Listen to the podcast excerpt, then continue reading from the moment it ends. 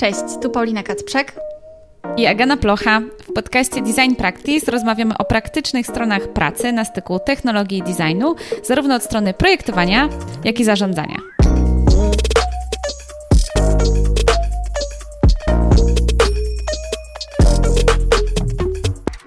Tym odcinku rozmawiamy o tym, czym jest employer branding i jak pracuje się w tym obszarze, jakie strategie obierają firmy, by przyciągać i motywować nowych pracowników i co jest ważne na rynku pracy w dzisiejszych czasach. Naszym gościem jest Szymon Motławski, Założyciel agencji Employer Branding, która zgarnęła wiele nagród i wyróżnień branżowych. Kreuje wizerunek mniejszych i większych organizacji z przeróżnych obszarów. Szymon z wykształcenia jest socjologiem i pełni też rolę wykładowcy na AGH w Krakowie. Prywatnie fan sauny, działkingu i dobrego jedzenia. Notatki i linki wymienione w tym odcinku znajdziecie na naszej stronie designpractice.pl ukośnik 040. A sponsorem dzisiejszego odcinka jest The Protocol, czyli serwis z konkretnymi ofertami pracy dla branży IT. Koniecznie sprawdźcie theprotocol.it. Cześć Szymon. Cześć Szymon. Cześć dziewczyny. Zaczniemy od pytania, jaką książkę ostatnio przeczytałeś? E, nie czytam książek e, w zasadzie. W sensie książka, książka jest dla mnie e, w kategorii rozrywka, a wybieram po prostu inne. Jeżeli chodzi o wiedzę, to, to mam trochę inne źródła, z których pozyskuję wiedzę. Książka ma trochę taki mm, format, który może w środowisku, w którym działam, takim bardzo dynamicznym i szybko zmiennym na co dzień, nie do końca się sprawdza, bo jest lekko opóźniona. To trochę jak z gazetami codziennymi, które we wtorek piszą o tym, co się wydarzyło w poniedziałek. W sensie jakby w, w, w AD 2023 yy, jesteśmy w stanie pozyskać pewne informacje czy inspiracje dużo szybciej. E, więc rzadko czytam e, książki, muszę się cudownie nudzić gdzieś na wakacjach na jakiejś tropikalnej wyspie i tak dalej, i tak dalej, to wtedy złapię Kindla mojej Oli i coś tam wygrzebię. Więc Ostatnio nie przeczytałem żadnej, a ostatnia, którą przeczytałem, albo inaczej część może, którą, którą przeczytałem, e, to był chyba Delfin w Malinach e, o snobizmach i e, obyczajach ostatniej dekady. To jest jakiś taki zbiór opowiadań różnych autorów, takich młodych, rzutkich w stylu Masłowska, Szczerek i tak dalej, tak dalej. No i właśnie y, przeczytałem jedno opowiadanie, y, ale za to chichrałem się strasznie. W sensie miałem z tego duży fan, y, jakby z czytania tego. właśnie Ziemowita Szczerka, nie pamiętam, chyba Przyjdzie Mordor i nas zje, nie wiem, to chyba tak się nazywało to opowiadanie, ale no chichrałem się strasznie i... I, to dało mi rzeczywiście jakąś taką satysfakcję. W sensie zauważyłem, że nie lubię czytać dla samego czytania, tylko po prostu doceniam pewnego rodzaju wirtuozerię, czy też technikę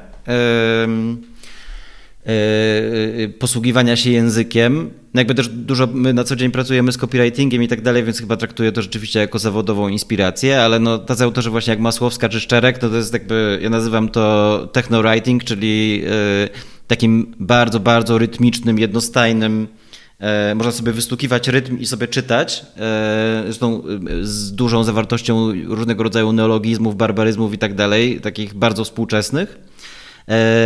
I, I to lubię, w sensie lubię z uwagi na technikę, a może mniej na, z uwagi na historię. Więc, e, czytałam, czytałam Delfina w Malinach i mnie osobiście mega rozbawia historia o PKP. Już nie pamiętam o co tam chodziło. No właśnie, no to jest ziemowita szczęka to jest to? właśnie. Okej, okay, no to chichrałam się równie, równie mocno. To chyba sobie tak, jeszcze tak, wrócę tak, do tego w takim razie. Pa, pamiętam, że chyba leżałem wtedy na jakiejś pla na, na, na, plaży na Zanzibarze i chichrałem się tak głośno, że ludzie siedzący na leżakach obok się na mnie dziwnie patrzyli, ale... E... Czy to była Kinga Rusin, Szymon? nie, nie. nie. nie. jakieś, jakieś laski z Dubaju. okay. Ale, ale polskie przytorze, tak, tak. Jakby cała historia opowiedziana o tym, jak to pociąg się zatrzymał e, gdzieś w szczerym polu i po prostu jak reaguje publika. To jest taki trochę taki socjologiczny socjologiczna kalka, czy też nie kalka, czy taki e, screenshot e, ze społeczeństwa teraz. I ja właśnie takie historię z dużą dozą krytyki społeczeństwa, y, zachowań, y, właśnie różnego rodzaju snobizmów i tak dalej. To jest coś, co mnie y, jara strasznie, więc właśnie o, to, o PKP polecam ten tekst, bo jest super. Super, to ja, ja muszę w takim razie. Czuję się bardzo zachęcona. No właśnie, ale dzisiaj porozmawiamy o employer brandingu. Więc może powiedz nam na początek, Szymon, co to w ogóle jest? E, no, mam takie wrażenie, że im dłużej w tym pracuję, tym trudniej jest mi to zdefiniować w taki bardzo, bardzo prosty sposób. E, mm, jak, jak coś spotykam z pracownikami moich klientów, no to najczęściej mówię im o tym, że to jest taki marketing, tylko że produktem e, jest oferta pracy.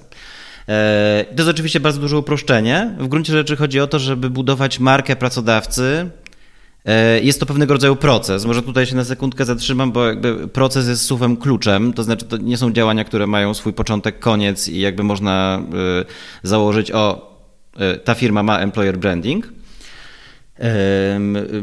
Jakby istotne jest, najistotniejsze w zasadzie jest to, że, że ten proces budowania marki to jest proces budowania skojarzeń, reputacji, doświadczeń ludzi, którzy pracują w konkretnych miejscach pracy E, i są w stanie o tym w jakiś sposób wiarygodnie opowiedzieć, po to, żeby przekonywać innych. No i jakby employer branding to jest ten proces znowu wszystkich aktywności, działań, strategii, taktyk, które są skierowane do trzech grup interesu.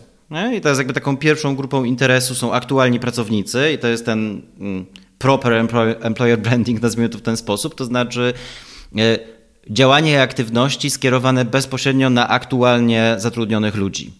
E, I to jest związane z podnoszeniem ich zaangażowania, e, e, z budowaniem ich satysfakcji z funkcjonowania w tej konkretnej organizacji, no i też odpowiedzi na ich aspiracje zawodowe, a często też życiowe. Czyli mówiąc wprost, ten głos, który płynie wewnątrz, z wewnątrz organizacji jest jakby najbardziej istotny też dla odbiorców zewnętrznych. Więc jakby pierwszą grupą interesu są aktualni pracownicy, drugą grupą interesu są aktualni kandydaci, czyli wszystkie osoby, które są, znajdują się w tym momencie w procesie rekrutacyjnym na dowolnym etapie. Od momentu złożenia CV do pierwszego dnia pracy, to jest jakby ten odcinek, i wszystkie osoby, które się znajdują na tym odcinku, to jest ta grupa aktualnych kandydatów. I tutaj to jest też znowu bezpośrednio powiązane z celami employer brandingu. Ten, ta pierwsza grupa to są cele wewnętrzne, ta druga grupa, o której mówię, czyli kandydaci, to są cele stricte rekrutacyjne i one mają po prostu inne wskaźniki, po których się e, oblicza taką efektywność e, działań. No i trzecią grupą jest grupa potencjalnych pracowników, to znaczy przyszłych kandydatów w średnim i długim terminie, czyli całe otoczenie społeczne, zewnętrzne i rynkowe, E, e, wszystkich tych e, ludzi, przed którymi możemy zbudować wizerunek fajnego miejsca pracy jako pewnego rodzaju docelowe miejsce budowania kariery. To znaczy, to są cele wizerunkowe i w zasadzie najistotniejsze jest tutaj to, żeby pracodawca, który takie cele realizuje, albo inaczej przeprowadza szereg działań, który ma zbudować ten wizerunek pożądanego pracodawcy, jakby ma spowodować, że w głowie takiego kandydata dany pracodawca znajduje się na shortliście potencjalnych nowych miejsc pracy na wypadek, gdyby aktualne miejsce pracy mu się trochę znudziło albo go wkurzyło po prostu. E, no i tutaj właśnie mówimy o tych celach wizerunkowych, one się mierzy zupełnie inaczej, ale dotyczy w zasadzie całego otoczenia społecznego, oczywiście z uwag- e, jakby także w podziale na mm, e, konkretne cechy, bo to nie jest tak, że pracodawcy chcą się komunikować z całym społeczeństwem, ale z konkretnymi targetami, jak to się e, pięknie nazywa, podobnie jak w marketingu, czyli e, nie wiem, jeżeli mówimy o firmie, która jest software house'em, no to naturalne, że, że, że gro komunikacji skierowane w kierunku deweloperów, inżynierów oprogramowania i różnego rodzaju specjalistów wokół, którzy realizują po prostu projekty technologiczne.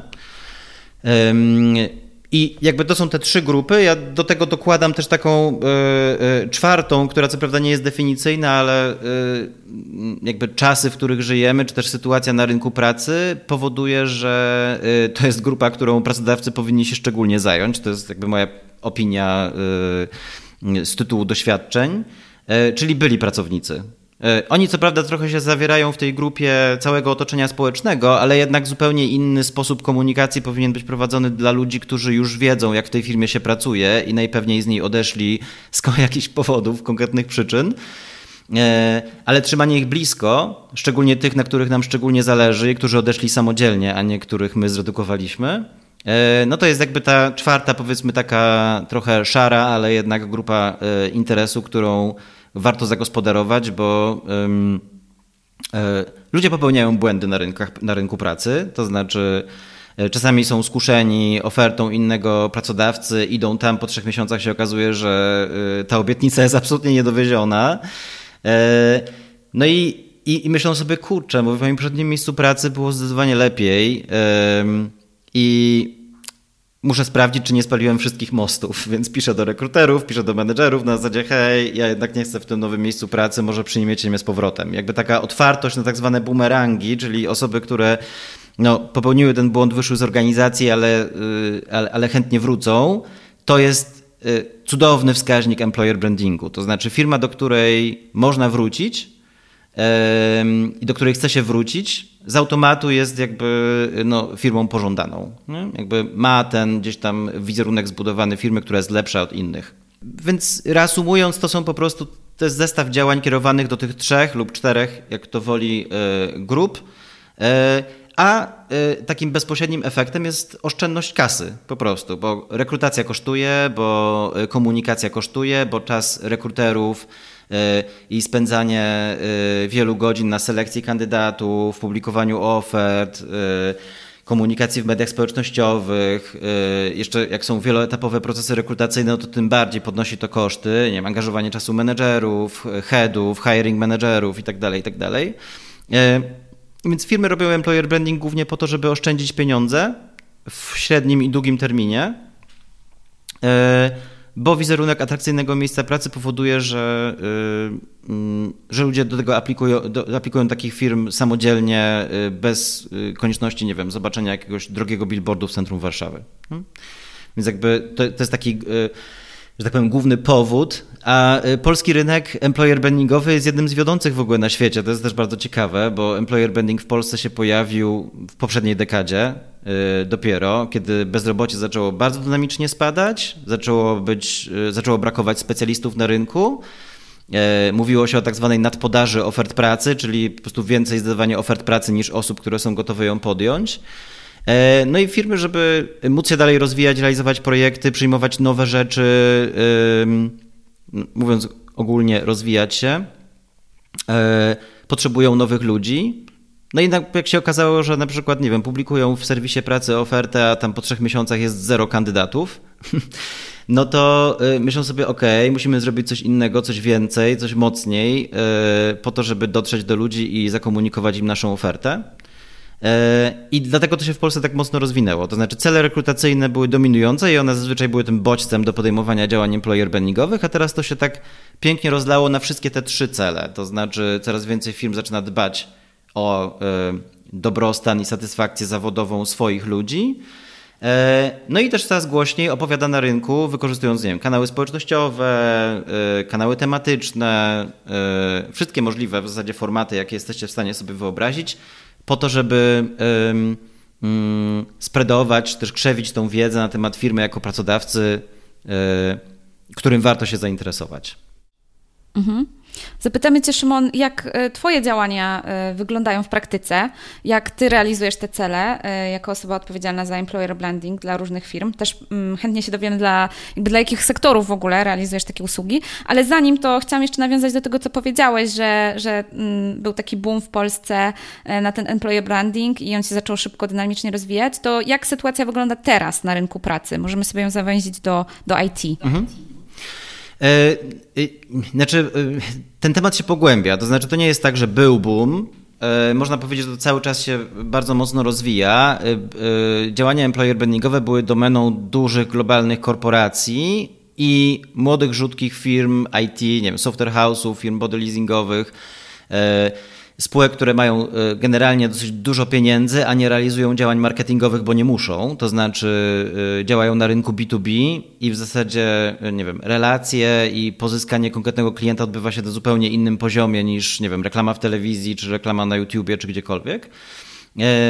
Więc jakby to są firmy, które zarabiają dużo pieniędzy, a nie potrzebują komunikować się szerokopasmowo i szerokozasięgowo, nie wiem, z z tą grupą czy tym sektorem B2C, to znaczy nie są po prostu, e, nie mają produktów konsumenckich.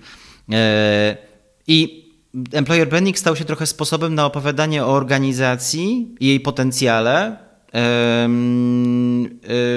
jakby także w kontekście biznesowym. To znaczy po prostu postrzeganie firmy jako pracodawcy jest jedną ze składowych tak zwanej marki generalnej. Jak sobie weźmiemy pierwszy lepszy brand, czy pierwszą lepszą firmę, no to to jaką ta firma ma reputację, jak, jaką jakość usług czy produktów oferuje, jakie są z tą firmą skojarzenia i tak dalej, i tak dalej. Plus do tego dochodzi właśnie ten wizerunek firmy jako pracodawcy, buduje ten, tą markę generalną, czyli e, wpływa na wykorzystanie lub niewykorzystanie szans biznesowych. I to, to w zasadzie e, jakby tyle, jeśli chodzi o, e, o rozwój employer brandingu. Robi to coraz więcej firm po prostu. W tej poprzedniej dekadzie, o której wspominałem, nastąpił taki pewnego rodzaju boom, bo firmy zaczęły się orientować, że nie trzeba na to dużo kasy w gruncie rzeczy, żeby taki employer branding budować. Zresztą to jest też ważna rzecz do zaznaczenia. E, nie ma czegoś takiego, że, e, że firmy robią lub nie robią employer brandingu. To jest tak, że kontrolują employer branding lub go nie kontrolują. E, jak my sobie teraz tutaj rozmawiamy, to o potencjalnie naszych miejscach pracy może trwać właśnie gorąca dyskusja na jakichś serwisach ewaluacyjnych, których, nie wiem, smaruje się nas jako beznadziejnych menedżerów i tak dalej, i tak dalej. I E, jeżeli nic z tym nie zrobimy, to jakby ten wizerunek czy ten employer branding z tym, że no, pejoratywny i tak się będzie budował. E, I cała zabawa w zasadzie z employer brandingiem polega na tym, żeby go strategicznie kontrolować e, i, i mieć bezpośredni wpływ na to, jaki przekaz idzie do rynku zewnętrznego i też oczywiście do, do wewnątrz organizacji. Więc ma się dobrze, y, rozwija się coraz mocniej, coraz więcej firm zaczyna takie działania podejmować, nawet takie, y, które miały już, y, że tak powiem, pozytywny wizerunek jako pracodawcy, bo nie wiem, słyną z tego, że tam świetnie zarabia, albo że kada menedżerska jest ekstra, albo że są tam jakieś mądre głowy, od których można się dużo nauczyć i jakby idzie się tam po to, żeby potraktować danego pracodawcę jak trampolinę w życiu zawodowym. Ale one i tak odczuwają niedobór talentów, czy też mm, nie mają dostępu do tak dużej liczby kandydatów na wysokim poziomie, jak sobie by tego życzyli, no i e, podejmują działania employer brandingowe po to, żeby po prostu poprawić ten wskaźnik, to znaczy e, e, lepszy pipeline kandydatów, sprawniejsza rekrutacja, szybsze zamykanie procesów rekrutacyjnych, no i też utrzymanie ludzi, no bo coraz częściej dochodzi do sytuacji, w których na przykład w procesie rekrutacyjnym kandydat jest tak nakręcony na pracę w danej firmie, że trochę, że tak powiem, y, wyłącza się racjonalne myślenie, pojawiają się emocje. Y, przyjmuje się taką ofertę, a potem po trzech miesiącach się okazuje, że to jest zupełnie nie tak, jak miało być. To znaczy, rozmawialiśmy o czym innym, miał mieć inny projekt, miało to wyglądać w taki, a nie inny sposób. okazuje się, że wygląda to inaczej, więc po trzech miesiącach na przykład taki, taki kandydat odejdzie, czy taki pracownik już w zasadzie, no to mamy trzy miesiące wypłaty jako koszt, e, e, konieczność uruchomienia procesu rekrutacyjnego na nowo, no i też ten, e, ta negatywna rekomendacja, która idzie w świat, czyli znajomi zaczynają się oczywiście interesować, dlaczego, ej, zacząłeś pracę w tej firmie, po trzech miesiącach już nie pracujesz w tej firmie, co się stało? No więc jakby to, co się stało, zostanie przekazane w sposób bardzo dobitny, jeszcze z odpowiednim emocjonalnym zabarwieniem. I, e, i, i, że tak powiem, takiego wizerunku w grupie właśnie na przykład najbliższych znajomych takiego gościa, który odszedł, czy takiej dziewczyny, która odeszła, e, jest praktycznie nie do zmycia. To znaczy, e, taki rodzaj rekomendacji czy antyrekomendacji jest najbardziej wiarygodny i żaden komunikat, nie wiem, w telewizji, czy na billboardzie, czy gdziekolwiek indziej nie jest w stanie tego zmienić. Po prostu wtedy ludzie sobie patrzą na taki billboard z hasłem, nie wiem, passion for excellence, passion for fun i myślą sobie, ta jasne, na pewno. I więc jakby employer branding się w Polsce ma świetnie. E, coraz więcej firm podejmuje takie działania w sposób właśnie kontrolowany. Coraz więcej firm buduje strategię employer brandingową, a nie robi takich ad hocowych działań tylko po to, żeby zasypać jakiś, e, jakiś dołek rekrutacyjny czy, czy, czy plasterek przy, przyczepić na jakiś tam, przykleić na jakiś problem. E, więc to się bardzo fajnie rozwija, bo firmy zaczynają kumać, że strategia jest kluczem a nie y, y, y, tak zwany głupi marketing, nie? czyli jakby coś, co jest mm, mm, nazywane marketingiem, marketingiem rekrutacyjnym w naszej branży, a jest tylko narzędziem employer brandingu. To znaczy, marketing rekrutacyjny ma naganiać nam kandydatów, ale oczywiście nie może to być oparte na fałszywych przesłankach. Więc ma się świetnie, rozwija się coraz lepiej i jakby użyłem takiego stwierdzenia, że się rozwija bardzo dobrze też na poziomie takim powiedziałbym europejskim czy nawet globalnym, bo oczywiście w Polsce employer branding nie był wymyślony, ale, ale tempo jego rozwoju jest rzeczywiście imponujące. Jak sobie, ja pracuję w zasadzie tylko i wyłącznie z jakimiś tam globalnymi e, organizacjami, więc często mam kontakt, nie wiem, czy to z Francuzami, Duńczykami, Niemcami i tak dalej, i tak dalej, jakby realizujemy wspólnie projekty to jak my się zgłaszamy z różnego rodzaju petycjami na zasadzie, ej, słuchajcie, chcemy zrobić coś takiego, potrzebujemy waszej pomocy albo jakiegoś konsultingu w tym zakresie, co możemy, czego nie możemy, może byście nam dosypali trochę kaski i tak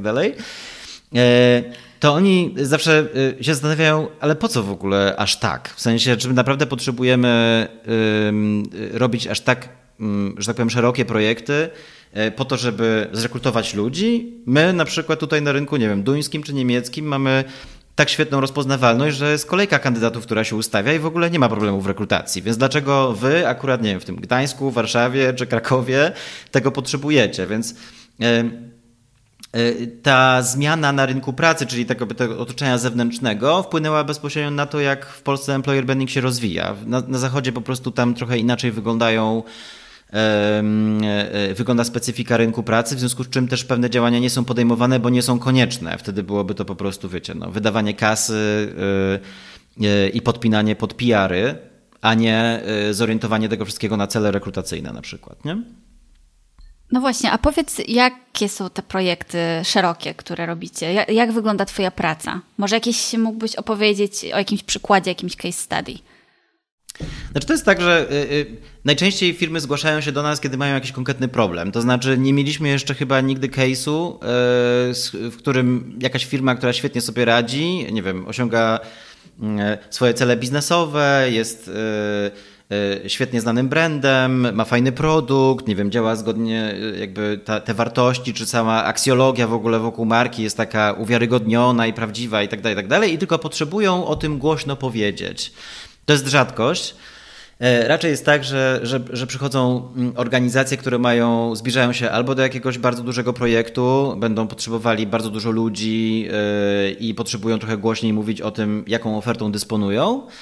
Albo na przykład zauważają wskaźniki y, dużej rotacji, nie wiem, coraz więcej ludzi odchodzi, y, trzeba to jakoś zatrzymać, musimy się na tym skupić, potrzebujemy kogoś z zewnątrz, kto będzie miał helikopterowe punkty, helikopterowe spojrzenie i powie nam, co faktycznie w tej organizacji działa, co nie działa, bo my już jesteśmy tak mocno tkwimy, że tak powiem, w tych problemach, że trochę ani nie mamy entuzjazmu do ich naprawiania, ani też nie mamy pomysłu, e, bo po prostu siedzimy w tym. W sensie nie, nie potrafimy na to spojrzeć trochę z innej perspektywy i, i, i stwierdzić, ok, tu jest problem, to trzeba zmienić i tak dalej, tak dalej. Więc najczęściej są to, tak jak powiedziałem wcześniej, problemy na poziomie rekrutacji. Nie idzie nam rekrutacja, kosztuje coraz więcej, wymieniamy rekruterów i rekruterki co trzy miesiące, ale to nic nie daje. Wydajemy coraz więcej pieniędzy, ale to nic nie daje. I potrzebujemy kogoś, tam to po prostu ułoży i kto się po prostu na tym zna, bo jakby z uwagi na to, że employer branding jest taką młodą e, dziedziną, e, no to firmy też różnie podchodzą do tego, do organizacji w ogóle działań employer brandingowych w środku. Znaczy, kto finalnie miałby za to odpowiadać? Czy, nie wiem, e, za Pizza Day odpowiada Office Management, czy HR, marketing, PR, czy jeszcze jakiś inny zespół? Czy za komunikację o tym, że idziemy w kierunku green i nie wiem, mamy jakąś fantastyczną strategię net carbon zero yy, i chcemy zrobić tym wrażenie przed, nie wiem, yy, pokoleniem Z. To, czy ma się tym zajmować zespół CSR-owy, czyli ten jakby zajmujący się społeczną odpowiedzialnością biznesu, czy to nadal ma być w obszarze HR-u. Jakby jest dużo takich dylematów, które mają firmy y, i nie wiedzą do końca, kto powinien to prowadzić, kto powinien to koordynować, kto powinien być za to odpowiedzialny finalnie. Ale przechodząc jakby do, do, do, samej mojej pracy, no to y, y, ja przede wszystkim naprowadzam. To znaczy naprowadzam, kto powinien się tym tematem zajmować.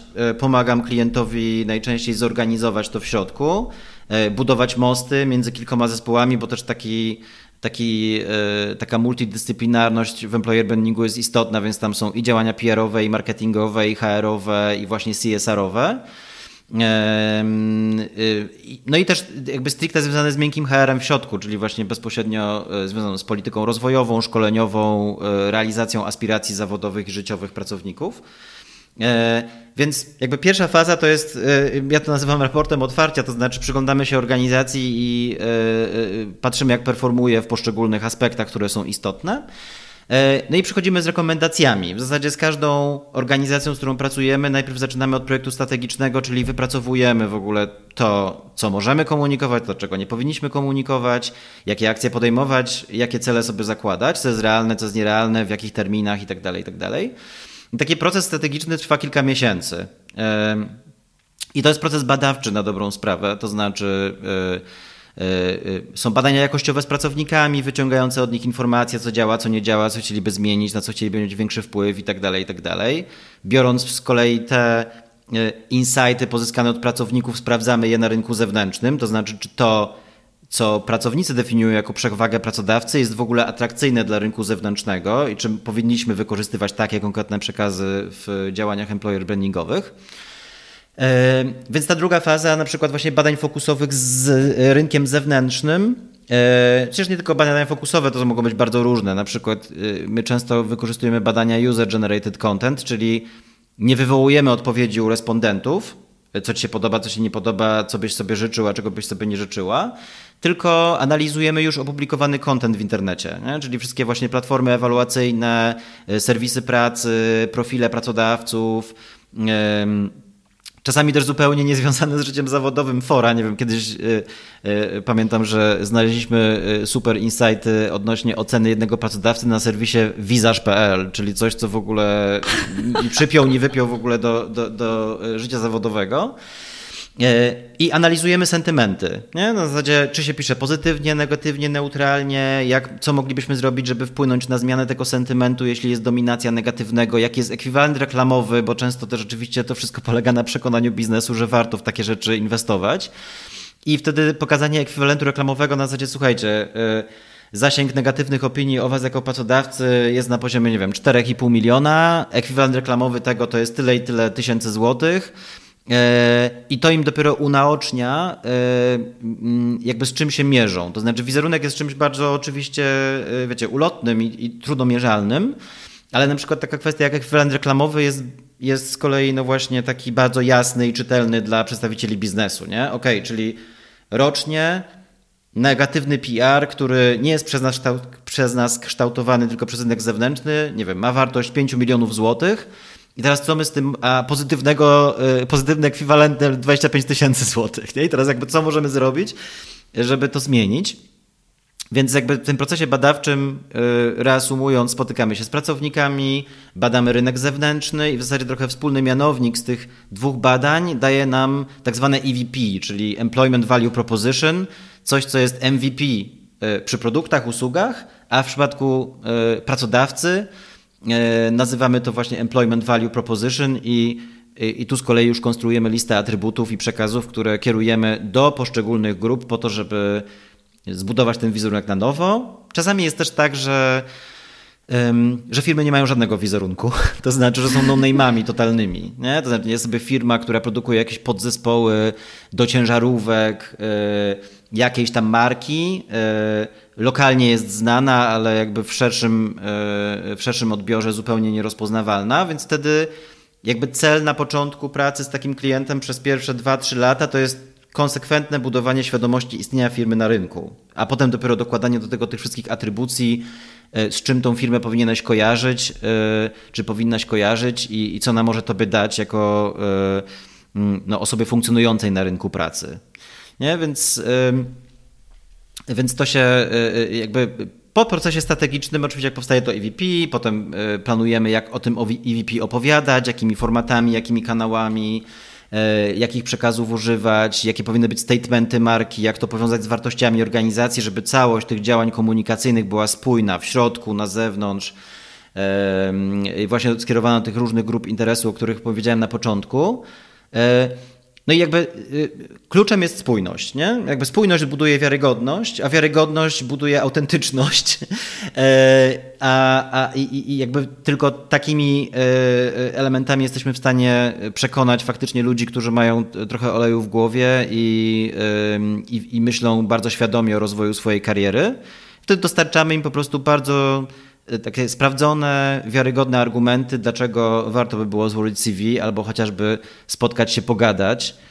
Niekoniecznie to musi być wejście w proces rekrutacyjny, ale zacząć na przykład budować relacje z taką organizacją i jej przedstawicielami, czyli nie wiem, menedżerami poszczególnych obszarów, headami itd. Tak itd. I, I, tak, to po prostu, tak to po prostu wygląda. No i jakby z, z, każdym partnerem, z którym pracujemy, przygotowujemy na początku taką strategię, a potem odpowiadamy za jej realizację, czy też za egzekucję. I to już jest um, bardzo uzależnione od potrzeb konkretnie tego, y, potrzeb biznesowych w zasadzie tego konkretnego klienta, czy konkretnego partnera. E, i używamy w zasadzie wszystkiego: mediów społecznościowych, właśnie serwisów tematycznych, e, formatów wideo, e, e, eventów offline także. Celebrytów. Rynek pracy. Celebrytów też. Znaczy, ja zawsze byłem przeciwnikiem wykorzystywania celebrytów, bo uważałem, że to jest po prostu tylko i wyłącznie technika związana ze zwróceniem uwagi i że jeszcze nie potrzebujemy tego. To znaczy, uważałem tak kilka lat temu. E, bo to były też czasy, w których wystarczyło, że jakiś pracodawca trochę wyżej rączkę podniesie niż inni, to znaczy wsadzi trochę więcej kasy w reklamę i e, nagle zbierał, że tak powiem, cały ten narybek, który się na rynku pracy pojawiał e, wśród ludzi, którzy szukają pracy albo którzy akurat no, w danym momencie podjęli decyzję, że chcą ją zmienić. E, teraz już sytuacja wygląda trochę inaczej, to znaczy e, mm, no internet e, i przyrost danych w tempie geometrycznym czy, czy, czy, czy większym jest taki, że potrzebujemy czasami takich bardzo marketingowych i takich powiedziałbym czasami nawet głupich technik po to, żeby zwrócić uwagę ale jak już mamy uwagę odbiorcy, to wtedy możemy przejść do mięsa, czyli w zasadzie opowiadać o tym, dlaczego faktycznie prosiliśmy Cię, żeby się zatrzymał, czy zatrzymała na tym feedzie w mediach społecznościowych i jakby jaką wartość możemy Ci finalnie dostarczyć. I, i, I tak to wygląda. Jakby praca day by day, czy też taka na bieżąco z, nasz, z partnerami polega na takich bieżących konsultacjach, więc w zasadzie jakbym miał takie, stworzyć takie koło, czy też takie ciastko, um, jak wyglądają mniej więcej proporcje mojej pracy, no to w zasadzie to jest, nie wiem, 20% pracy kreatywnej, 60% konsultacji e, e, i, i 20% e, siedzenia w badaniach w zasadzie. Mm -hmm. No i jakby to jest też nie wiem, czy to jest specyfika akurat konkretnie mojej agencji, ale to jest tak, że jak my zaczynamy pracę z jakimś partnerem, to po prostu pracujemy z nim. To znaczy, to się nigdy nie kończy, nie podpisujemy, nie wiem, kontraktu na rok, tylko pracujemy 5, 6, 7 lat i wszyscy mają świadomość, że te owoce przychodzą późno. To znaczy, biznes oczekuje oczywiście szybkich rozwiązań. Najlepiej wszyscy z zarządu y, tych naszych partnerów chcieliby, żebyśmy, nie wiem, zrobili akcję, y, następnego dnia jest konkretny efekt i możemy zamknąć temat, jechać dalej. Y, z firmami, z którymi pracujemy właśnie taki szósty, siódmy rok, zaczynamy widzieć właśnie mniej więcej na poziomie tam piątego czy szóstego roku współpracy, że to jest okres zbiorów. Nie? To znaczy nie musimy już podejmować tak bardzo aktywnych działań, bo zaczynamy zbierać owoce tego, co było wypracowane i komunikowane 3, 4, 5 lat temu. Bo teraz po prostu przyszedł czas na tych, którzy yy, uznali, że to jest moment, żeby zmienić pracę i to, to będzie ta firma. Nie? Więc E, e, technik jest mnóstwo. Kiedyś nazywaliśmy to outreachem, teraz już nie mówimy o outreachowych kanałach komunikacji, bo w zasadzie takie kanały, które są wykorzystywane w marketingu, takie same są wykorzystywane w employer brandingu, gdzie no, klientem jest potencjalny kandydat. Czy, czy mógłbyś podać jakieś przykłady organizacji, które mają bardzo dobry employer branding i co one robią dobrze, że to właśnie tak dobrze wychodzi? E, no dobra, no to nie znam całego rynku absolutnie e, e, i pracuję z bardzo drobniutkim wycinkiem w zasadzie tego rynku, bo no, mam szczęśliwie ten komfort, że sobie trochę wybieram, z kim chcę pracować, a z kim nie. Też mamy taki model, że tak powiem, butikowy, który powoduje, że mamy bardzo ograniczony czas, który możemy poświęcić na danego partnera, w związku z czym ograniczamy ich ilość po to, żeby móc się skupić rzeczywiście tak w całości i, i prowadzić to porządnie. Natomiast e, firmy mają świetny employer branding wtedy, kiedy po pierwsze mają bardzo wysoki wskaźnik rekomendacji wewnętrznych, to znaczy pracownicy sami z siebie opowiadają w swoim otoczeniu społecznym, wśród rodziny, przyjaciół, znajomych o tym, że pracują naprawdę w zajebistym miejscu pracy. Nie? Jakby I nie chcę wymieniać tutaj żadnych firm, które, czy, czy marek, które tak działają, ale mm, jakby trochę próbuję opowiedzieć, odpowiedzieć na to pytanie naokoło. Więc jakby kwestia mm, bycia rekomendowanym i wskaźnik tych rekomendacji to jest jakby taka pierwsza rzecz, która już sugeruje, że firma ma dobry employer branding. Druga, drugi taki wskaźnik to jest kwestia retencji, to znaczy ile osób e, zostaje w organizacji, ile osób odchodzi, to znaczy jaki jest wskaźnik rotacji. E, I jaki jest wskaźnik powrotów? To znaczy to, o czym też mówiłem wcześniej, jeżeli ktoś popełnił już jakiegoś byka i stwierdzi, OK, spróbuję w innej firmie, bo dostałem, nie wiem, 2-3 tysiące złotych więcej do wypłaty. E, po 3-4 miesiącach się okazuje, że to nie jest to miejsce i chce wrócić do poprzedniego miejsca pracy, to też wskaźnik powrotów jest idealnym wskaźnikiem potwierdzającym, że firma ma dobry e, employer branding. E, poza tym jest, oczywiście są jeszcze inne wskaźniki związane z zasięgami, zaangażowaniem tego, jak dana marka jest w stanie zbierać wokół siebie społeczności i animować te społeczności. Nie oczywiście takim, takim contentem, wiecie, TikTokowym, tylko mięsem merytorycznym. To też się da zrobić, e, więc w zasadzie Dobry employer branding, czy firma, która robi dobry employer branding, to taka, która ma y, skojarzenia merytoryczne wokół siebie, a przy okazji właśnie y, no, ma ten potencjał przyciągający y, ludzi z zewnątrz i interesujący się tym, co ta firma po prostu robi. Trochę jest tak, że jak firma robi jedną rzecz dobrze, to drugą prawdopodobnie robi źle. To znaczy nie ma firm, które robią na każdym poziomie, czy realizują wszystkie te cele, o których powiedziałem na początku w sposób doskonały. Ja się nie spotkałem z taką, z taką firmą. Kiedyś jeszcze jak e, jak zaczynałem e, pracę w ogóle w tym obszarze HR-owym, bo, bo też ten mój background jest tutaj jakby o tyle ciekawy, że ja zacząłem pracę jako rekruter, to była moja w ogóle pierwsza zawodowa praca. E, więc jakby byłem bezpośrednio na tym endpoincie kontaktu z kandydatami, wiedziałem na czym im zależy, jak taki technicznie taki proces powinien wyglądać, żeby po prostu doprowadzić kandydata do szczęśliwego podpisania umowy. E, po dwóch latach pracy jako rekruter e, pracowałem z kolei w firmie, która dostarczała rozwiązania IT, systemy ATS-owe, czyli Applicant Tracking Systems do rekrutacji, czyli takie pomagające zautomatyzować proces rekrutacji, a przy okazji też wspierające działania employer brandingowe, chociażby na poziomie, nie wiem, bieżącej komunikacji z kandydatami z jednego narzędzia itd., tak itd. Tak tam też pracowałem dwa lata, więc jakby trochę spojrzałem tą branżę z innej perspektywy, miałem kontakt dokładnie z tymi samymi ludźmi, ale już występowałem bardziej w roli konsultanta usprawniającego proces rekrutacji i obniżającego koszty, a potem yy, przeszedłem do, yy, do Agory, yy, gdzie y, pojawił się projekt dużego rozwoju serwisów pracy wokół Gazety Wyborczej i wszystkiego, całego takiego całej kompilacji mediów, którymi Agora dysponuje, wiecie, od telewizji, przez stacje radiowe i tak dalej, i tak dalej. No i jakby zaczęła być moda na marketing rekrutacyjny, więc trochę moim zadaniem było, była taka ekspertyza w kierunku klientów po to, żeby im doradzać, jakie media powinni wykorzystywać do działań wizerunkowo-rekrutacyjnych. Z wykorzystaniem oczywiście całego portfolio mediowego y, Agory. Y, I tam w zasadzie nauczyłem się najwięcej. Y, a wtedy uważałem z kolei, że wystarczy pracownikom dobrze płacić i, i, i, i trzymać blisko pod kąt, w, w zakresie komunikacji wewnętrznej. To znaczy, jak będziesz trzymać ludzi blisko i oni będą dobrze poinformowani, to każdy byk czy, czy każdy sukces będzie przez nich odbierany w podobny sposób. To znaczy będą czuli taki pewnego rodzaju team spirit. E, ale no oczywiście doświadczenie moje już w tym momencie ponad 10-letnie w tej branży pokazuje, że jakby dobre wynagrodzenie to jest y, dobry start do działań employer brandingowych, ale jak już to dobre wynagrodzenie jest, to w to miejsce wpada 10 innych problemów, które trzeba rozwiązać i które są palące. Bo co z tego, że zarabiam 25 tysięcy złotych, nie wiem, miesięcznie, jak e, nie mam czasu, żeby zrobić siku. I to jest jakby trochę tak, że e, e, to jest z kolei znowu bezpośrednio położone na aspiracjach grup docelowych, bo jak się komunikujemy z młodymi ludźmi, to oni mają zupełnie inne oczekiwania, czego innego chcą i czym innym się ich karmi, w, w, że tak powiem, w tej komunikacji employer brandingowej, a zupełnie inaczej komunikujemy się z ludźmi, którzy nie wiem, mają już rodzinę, dzieci, yy, yy, funkcjonują na rynku pracy już przez, nie wiem, 15 lat i yy, zarabiali mniej, więcej i tak dalej, i tak dalej. Wiedzą, że kasa jest tylko pewnego rodzaju środkiem do celu, a liczą się też inne elementy. No i w zasadzie, jak firma dobrze płaci, to się skupiamy na tych innych elementach, które e, miałyby pracowników zatrzymać w organizacji lub budować ich zaangażowanie.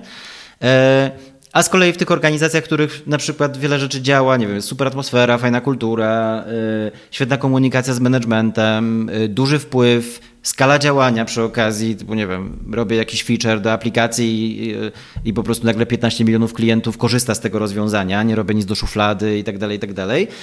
E, nagle się okazuje, że takie rzeczy mają oczywiście duże znaczenie, e, ale jeśli kasa jest nie w porządku, no to ona zawsze będzie tym takim deal breakerem, powiedziałbym.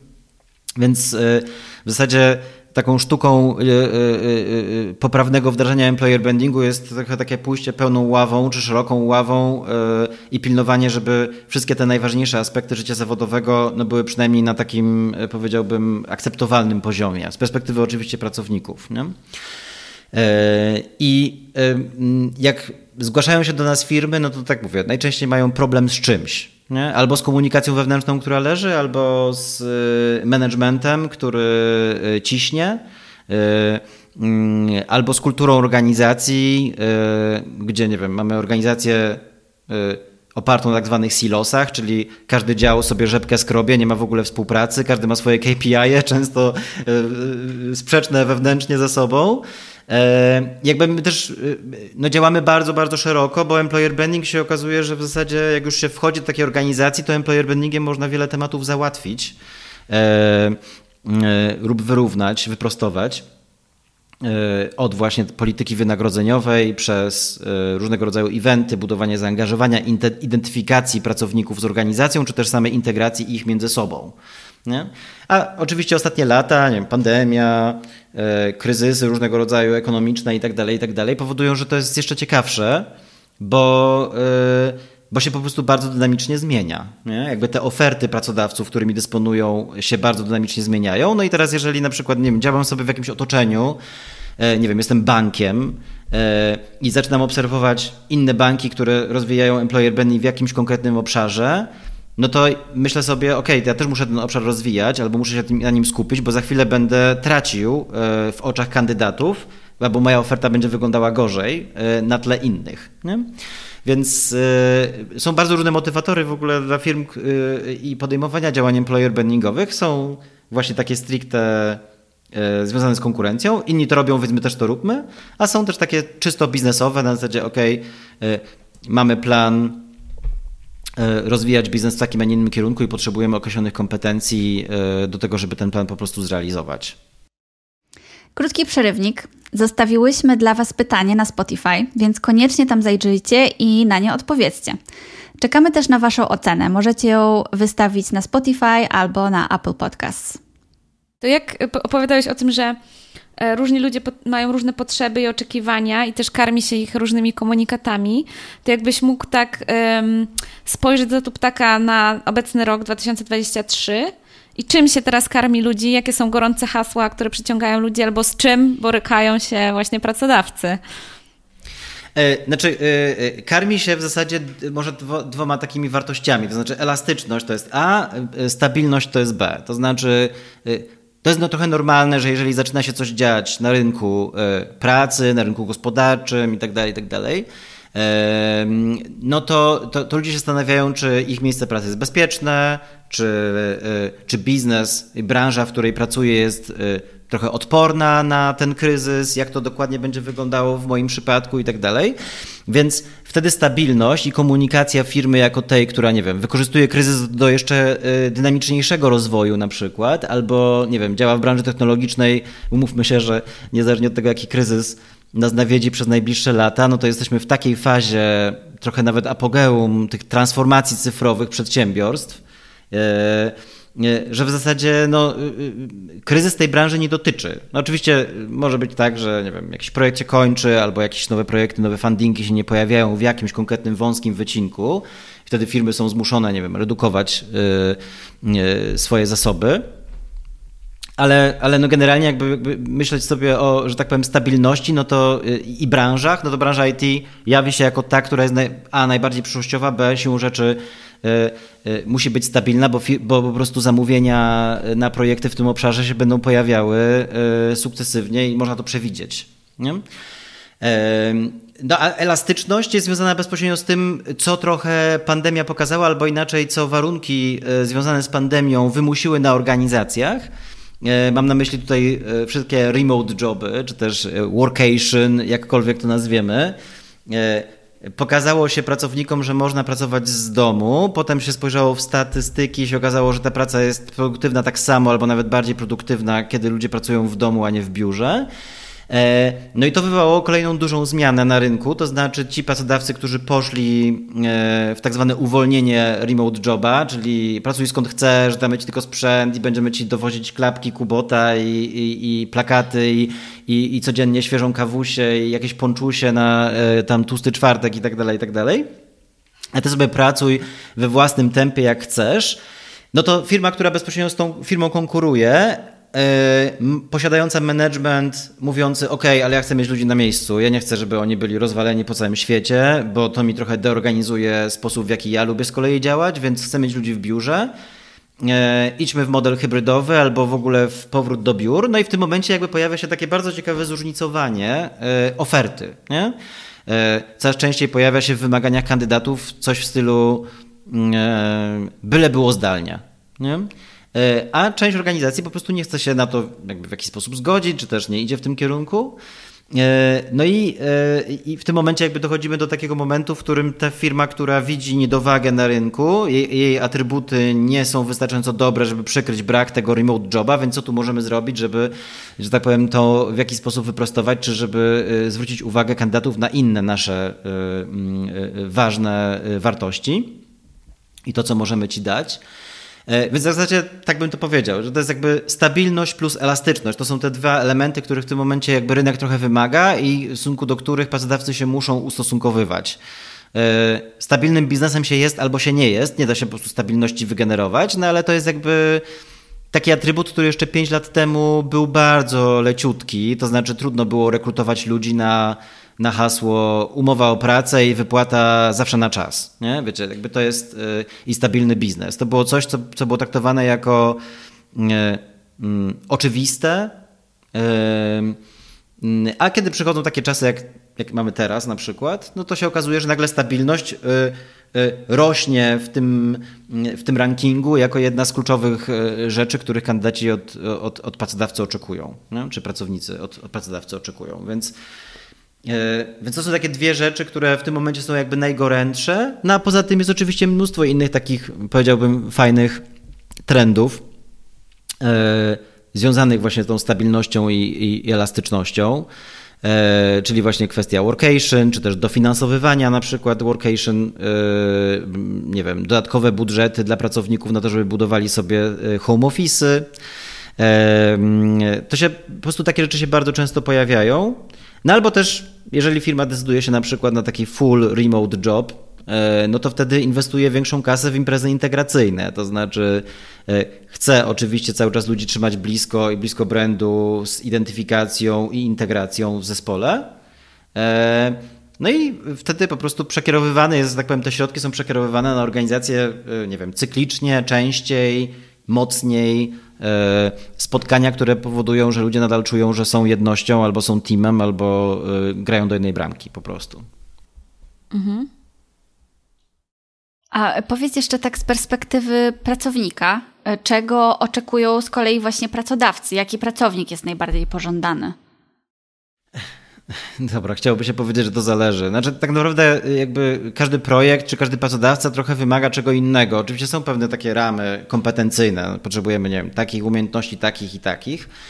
E, natomiast no, takim wymarzonym pracownikiem jest oczywiście taki, e, który jest e, zaangażowany, a zaangażowany to znaczy podchodzi z pewnego rodzaju energią i kreatywnością do każdego zadania. Oczywiście to można wykreować, to się tak pięknie mówi, oczywiście najważniejsze, żeby pracownik był zaangażowany, ale no są takie techniki, że tak powiem, e, nie wiem, kiedyś e, a propos książek, których nie czytam, no to 100 e, lat temu przeczytałem książkę Daniela Pinka Drive, która traktowała o motywacji. Tam się pojawiła taka bardzo ciekawa koncepcja automotywacji, czy też motywacji 3.0.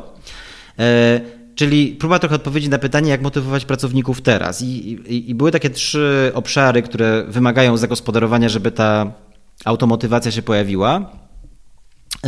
I to jest przede wszystkim autonomia w pracy, czyli nikt nie stoi nade mną i nie mówi, nie wskazuje mi paluchem na ekranie, co mam w tym momencie zrobić, tylko po prostu jest definiowany efekt, a środki, jakie dobieram, E, do realizacji tego celu już zależą tylko i wyłącznie ode mnie i jakby pracuję we własnym tempie. E, jasno zdefiniowany cel to jest drugi jakby element, który motywuje e, i tak zwane dążenie do mistrzostwa. Tak, Pink to tak nazywa, ale w gruncie rzeczy chodzi o to, że każdy podświadomie z nas, kto funkcjonuje na rynku pracy i jakby dąży do takiego mm, do takiej eksperckości, nazwijmy to w ten sposób, chce mniej lub bardziej świadomie być lepszym od innych w określonej dziedzinie. E, I to jest jakby coś, e, o czym niektórzy nie mówią głośno, ale oczywiście to jest jakby pewnego rodzaju naturalne, że jeżeli nie wiem, specjalizuję się w employer brandingu, to jest oczywiste, że chciałbym mieć o sobie mniemanie, że nie wiem, jestem jakimś ojcem employer brandingu w Polsce na przykład, nie? E, to jest jakby coś po, poza mną, że tak powiem, ale jakby, jakby znowu jakiś element związany z docenieniem.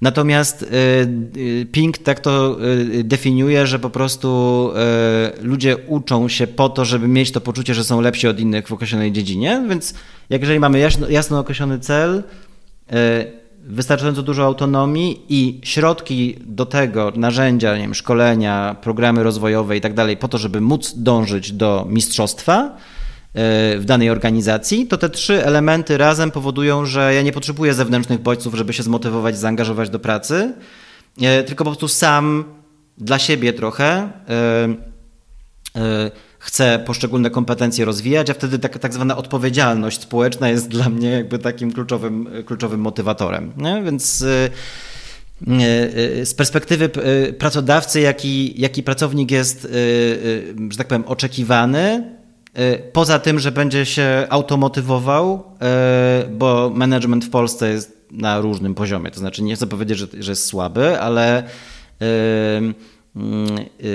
ale jest wiele, wiele zaściankowości w sposobie zarządzania ludźmi jeszcze na polskim rynku, więc y, y, to po prostu czasami nie działa tak jak powinno, dlatego ta automotywacja jest ważna. A poza tym, no jakby zauważyłem, że na przykład duże organizacje lubią ludzi, którzy oswoili się z tą kapitalistyczną grą trochę, kumają reguły i próbują w tą grę grać. Nie? To znaczy Mm, y, y, przychodzą z pewnego rodzaju zawartością, z, pewnym pakietem idei, którą, nie wiem, chcą mieć wpływ na coś, chcą zmieniać świat w określonym zakresie, y, mieć to poczucie satysfakcji, rzeczywiście mają wpływ na zmianę świata, czy, czy, czy poprzez, poprzez oczywiście jakieś tam pojedyncze działania. No ale z drugiej strony, po, średnio po 6 miesiącach, jak się przychodzi do organizacji, to mniej więcej się już wie, co można w tej firmie zrobić, a czego się absolutnie nie da, bo po prostu są pewnego rodzaju blokady kulturowe, mentalne, mindsetowe itd., tak itd. Tak no i wtedy w zasadzie albo mm, mm, patrzysz w lustro i myślisz sobie, dobra, wiem o co chodzi, jak powinienem grać w tą grę, żeby uzyskać swój cel, nie wiem, zrobić karierę, Albo jeżeli nie interesuje mnie granie w tą grę, no to idę w innym kierunku. Nie? Więc jakby to jest trochę tak, że e, myślę, że pracodawcy oczekują pewnego rodzaju dojrzałości i otwartej komunikacji ze strony pracowników. E, ta otwartość może być bardzo różnie rozumiana, bo z kolei to pokolenie Z, o którym rozmawialiśmy, ma z kolei otwartość w bardzo takim jasnym klarowaniu swoich myśli, ale z kolei mam wrażenie, że to pokolenie ma problem z mówieniem wszystkiego, co ślina na język przyniesie. To znaczy bez takiego poczucia. E, właśnie jakiegoś takiego, bez takiego filtra racjonalności. Na zasadzie, chcecie feedback, to wam powiem. Chcę zarabiać mm. tyle, co prezeska firmy. No? Mm -hmm. Albo gdybym był prezesem, to zmieniłbym to i to. Zresztą E, mm, e, słuchałem wczoraj podcastu o, o, o najnowszym raporcie, raporcie e, Sadury i się Rakowskiego Społeczeństwo E, populistów. Zresztą polecam też wam, bo to jest jakby. Lubię te socjologiczne wątki, bo one dużo mówią o też otoczeniu społecznym i otoczeniu rynku pracy w zasadzie, w którym funkcjonujemy. E, I jak często się spotykam z pracownikami firm na takich warsztatach, na których ja jestem sam z nimi, nie ma tam żadnej, wiecie, HR-ówy i tak dalej, i tak dalej, która by to podglądała i ewentualnie gdzieś tam e, szeptała wyżej, co zostało powiedziane, tylko ja jestem z nimi zazwyczaj sam, oni wtedy czują taką otwartość, żeby powiedzieć mi wszystko. No i e, jak, jak pytam o to, co nie działa, to najczęściej pracownicy na różnych poziomach, czy to są pracownicy produkcji, czy to są e, inżynierowie oprogramowania i tak dalej, i tak wszyscy mają bardzo proste rozwiązania na e, problemy. Nie? To znaczy takie bardzo populistyczne. Dać podwyżkę wszystkim, zlikwidować to, nie wiem, otwarcie komunikować się w sprawie takiej, zmienić w ogóle biuro, dać każdemu samochód służbowy i tak dalej. Jakby wiecie, pojawiają się takie, takie argumenty, których nie da się jakby biznesowo wprowadzić, jakby nie ma sensu, żeby je wprowadzać, nie ma uzasadnienia biznesowego, e, ale e, jak patrzymy, jak jesteśmy zapytani o to, co można było zmienić, to zawsze znajdziemy jakiś taki bardzo prosty środek e, do realizacji tego celu. No, rzeczywistość potem się okazuje bardziej skomplikowana i to jest chyba w employer brandingu najbardziej fascynujące. Mm -hmm. To myślę, że tyle, jeśli chodzi o takie oczekiwania pracodawców, bo tak mówię, tu z uwagi na kom kompetencje są wszystkim. I jakby to jest też, y, idąc w tym wątku takiej aksjologii, też ostatnio przysłuchiwałem się bardzo ciekawej dyskusji, która e, e, e, jakby mm, unaoczniła mi, że biznes rzeczywiście teraz, AD 2023, jest pewnego rodzaju pionierem we wdrażaniu mm, kluczowych wartości z perspektywy ludzi, społeczeństw, wiem, pracowników funkcjonujących na, na, na, rynku pracy i nie tylko. Do tej pory to były, wiecie, instytucje, nie? państwo, e, nie wiem, autorytety i tak dalej, i tak dalej. A teraz okazuje się, że biznes e, ze swoimi podejściami, nie wiem, pro-diversity, słynne strategie diversity and inclusion i tak dalej, i tak dalej, to wszystko jest generowane przez biznes. Nie? To nie jest jakby coś, co, do czego biznes się musiał dostosować, e, bo mu rząd kazał, czy coś w tym stylu, tylko e, warunki biznesowe e, spowodowały, że w zasadzie konieczna jest zmiana orientacji, nie wiem, orientujemy się na kobiety i to jest bardzo częsta strategia teraz, to, to dosyć śmieszne, że AD 2023 rozmawiamy o takiej strategii, no ale powiedzmy, że firmy IT stwierdziły, ok, yy, mamy 99% facetów, wszyscy gadają tylko o tym, jak się nachlali w poprzedni weekend, o tym, czy idą kupę, czy idą siku, w ogóle rynsztokowy język na open space. Wprowadźmy trochę kobiet, żeby było więcej kultury. A przy okazji, oczywiście, no, y, potencjał potencjał, e, nie wiem, tylko jednej płci czy coś takiego, e, no jest za mały do tego, żeby firmy mogły się rozwijać, więc jakby zaczyna się, że tak powiem, szukać wśród tych grup, które do tej pory były trochę dyskryminowane na rynku pracy. Cały czas mówimy o dyskryminacji kobiet na rynku pracy, chociażby to, że nie wiem, ten gap wynagrodzeniowy nadal jest prawie 20% średnio, więc między kobietą a mężczyzną na tym samym stanowisku, w związku z czym e, jakby konieczne jest zajęcie się tym strategicznie, to znaczy właśnie employer branding trochę od tego jest. Nie? Jak wprowadzić znaczy, jak już wprowadzamy równość wynagrodzeń na przykład dla pracowników, no to employer branding zajmuje się opowiedzeniem o tym e, środowisku zewnętrznemu? W, w językiem korzyści i, i, i w maksymalnie atrakcyjny e, sposób. E, no innymi taktykami, które na przykład przyjmują e, pracodawcy, to już z kolei jest bezpośrednio związane z psychologią społeczną, nie wiem, z e, Ostatnio wdrażałem strategię w jednej firmie IT opartej na regule niedostępności, regule konsekwencji Cialdiniego.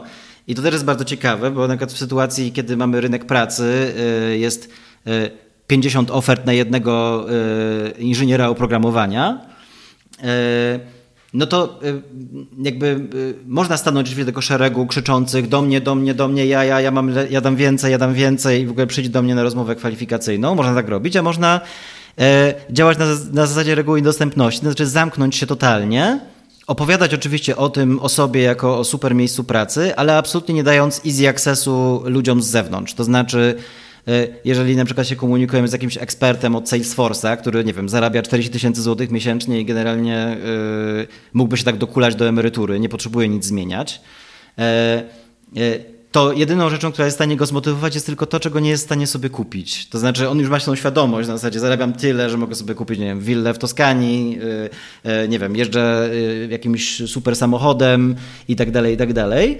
I myślę sobie, mam wszystko, i nagle wychodzi jakaś firma i mówi: Jesteśmy zajebistym miejscem pracy, ale ty do nas przyjść nie możesz, e, bo e, ty do nas przyjść nie możesz, bo po prostu my e, nie rekrutujemy. Nie? Nie, nie, chcemy y, nowych ludzi, y, a tak w ogóle jak chcesz, to y, się dowiedzieć o nas więcej, to pogadaj z pracownikami, zbuduj jakąś relację i potem dopiero się okaże, czy, czy jesteśmy dla siebie, czy nie. nie. Jakby nagle się okazuje, że to jest w stanie zmotywować takich inżynierów na zasadzie co? Ja nie mogę? Wow. Przecież jestem ekspertem, a przy okazji...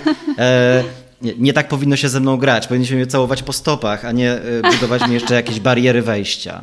Nie?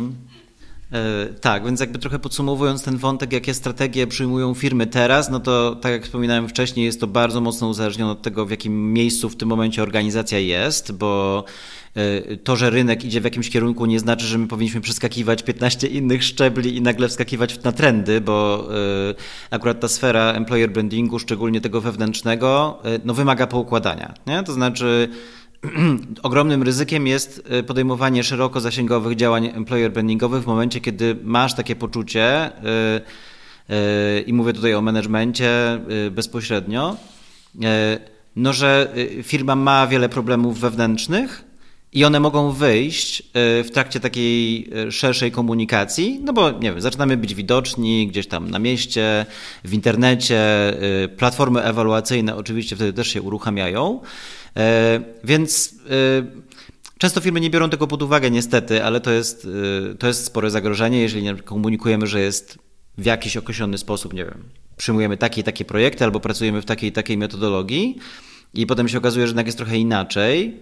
E, jakby w praktyce, albo zdanie pracowników jest zupełnie inne niż to, co idzie w formie oficjalnego komunikatu, no to jest taki klasyczny strzał w kolano. Nie? To znaczy zostajemy bez argumentów do obrony na takich platformach ewaluacyjnych wtedy najlepszą strategią, albo nie najlepszą, ale taką, którą firmy obierają jest wykupywanie za jakieś niesamowite pieniądze y, dostępów do E, do, do moderacji treści w takich platformach ewaluacyjnych, czyli mówiąc wprost, płacą za to, żeby usunąć komentarze e, niesprzyjające, czy gdzieś tam nie idące w parze tak z tym, jak idzie tak, oficjalny tak komunikat.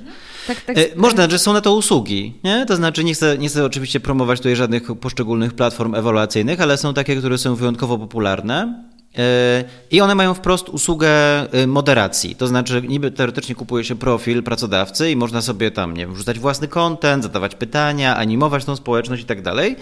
No ale kto by chciał o zdrowych zmysłach animować społeczność hejterską?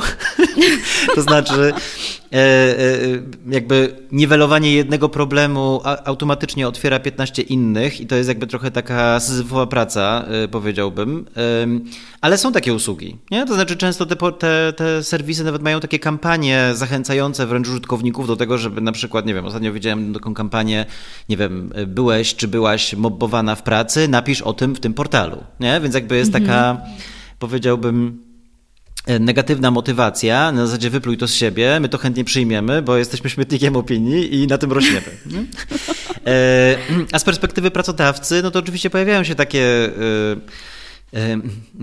takie pomysły na zasadzie, ok, to może byśmy w to zainwestowali, e, trochę e, to zmodyfikowali albo właśnie pousuwali komentarze, tylko to jest notuszowanie problemu, a nie jego rozwiązanie, więc jakby w każdym przypadku, niezależnie od tego, czy to jest employer branding, czy jakakolwiek inna sfera, e, stosowanie 15 warstw podkładu i potem jeszcze makijażu prędzej czy później spowoduje, że to się odklei. I, i nie będzie już tego efektu, więc ja zazwyczaj jak pracuję z klientami, to w ogóle jakby trochę zakładamy, że platform ewaluacyjnych nie ma. To znaczy, e, to nie jest zakłamywanie rzeczywistości, ale, ale to nie jest przestrzeń do budowania marki pracodawcy. Tam można ewentualnie e, rozwiązywać pewnego rodzaju problemy jednostkowe, jakieś indywidualne kwestie, które się pojawiają, czerpać z tego wiedzę, inspirację na zasadzie, ok, tutaj ludzie piszą, że w tym, tym obszarze jest źle, więc może zacznijmy to sprawdzać i skupiać się na tym tak naprawdę, a nie właśnie tuszować rzeczywistość. Jakby to jest najlepsze rozwiązanie, to znaczy szczytywanie problemów i próba utylizacji ich w środku, a nie dyskusja na, na forum e, przed pięcioma milionami użytkowników, e, kłócenie się z pracownikami, jak było naprawdę w danej konkretnej kwestii. Nie? E, kiedyś pamiętam, byłem, jest to taka bardzo fajna społeczność employer bandowców, nazywa się EB Masters i to są takie cykliczne spotkania w różnych miastach w Polsce gdzie ludzie się po prostu dzielą bezpośrednio swoimi doświadczeniami w realizacji projektów z bardzo różnych obszarów, oczywiście dotyczących employer brandingu. I był tam kiedyś, pamiętam w Krakowie byłem na jednym z takich wydarzeń, w których jeden z był gość z kancelarii prawnej, który opowiadał o tym, jakie są właśnie prawne aspekty moderacji kanałów społecznościowych tych ewaluacyjnych i zanonimizowanych, nie? gdzie każdy może się wpisać jako tam przyjemny 25 i po prostu pisać, co mu się y, podoba. I jakby co w sytuacji, kiedy ktoś tam, nie wiem, zdradza jakieś tajemnice przedsiębiorstwa i tak dalej, i tak dalej. Jaka, jaka jest jakby procedura. No i opowiadał o jednym case'ie, że kiedyś jedna firma miała y, największego hejtera, y, nie była w stanie sobie z tym poradzić. Y, a po uruchomieniu wszelkich kroków prawnych i badaniu adresów IP, skąd się łączy taki użytkownik i tak dalej, okazało się, że to jest członek zarządu tej organizacji. Więc wyobraźcie sobie sytuację, w której członek zarządu organizacji w cudzysłowie pluje na nią na platformach ewoluacyjnych. W zasadzie nie wiadomo, jaki cel miał do uzyskania, bo to oczywiście już wychodziło grubo poza temat tej konferencji. Natomiast do takiej sytuacji także dochodzi, więc to jest y, i śmieszne, i straszne zarazem.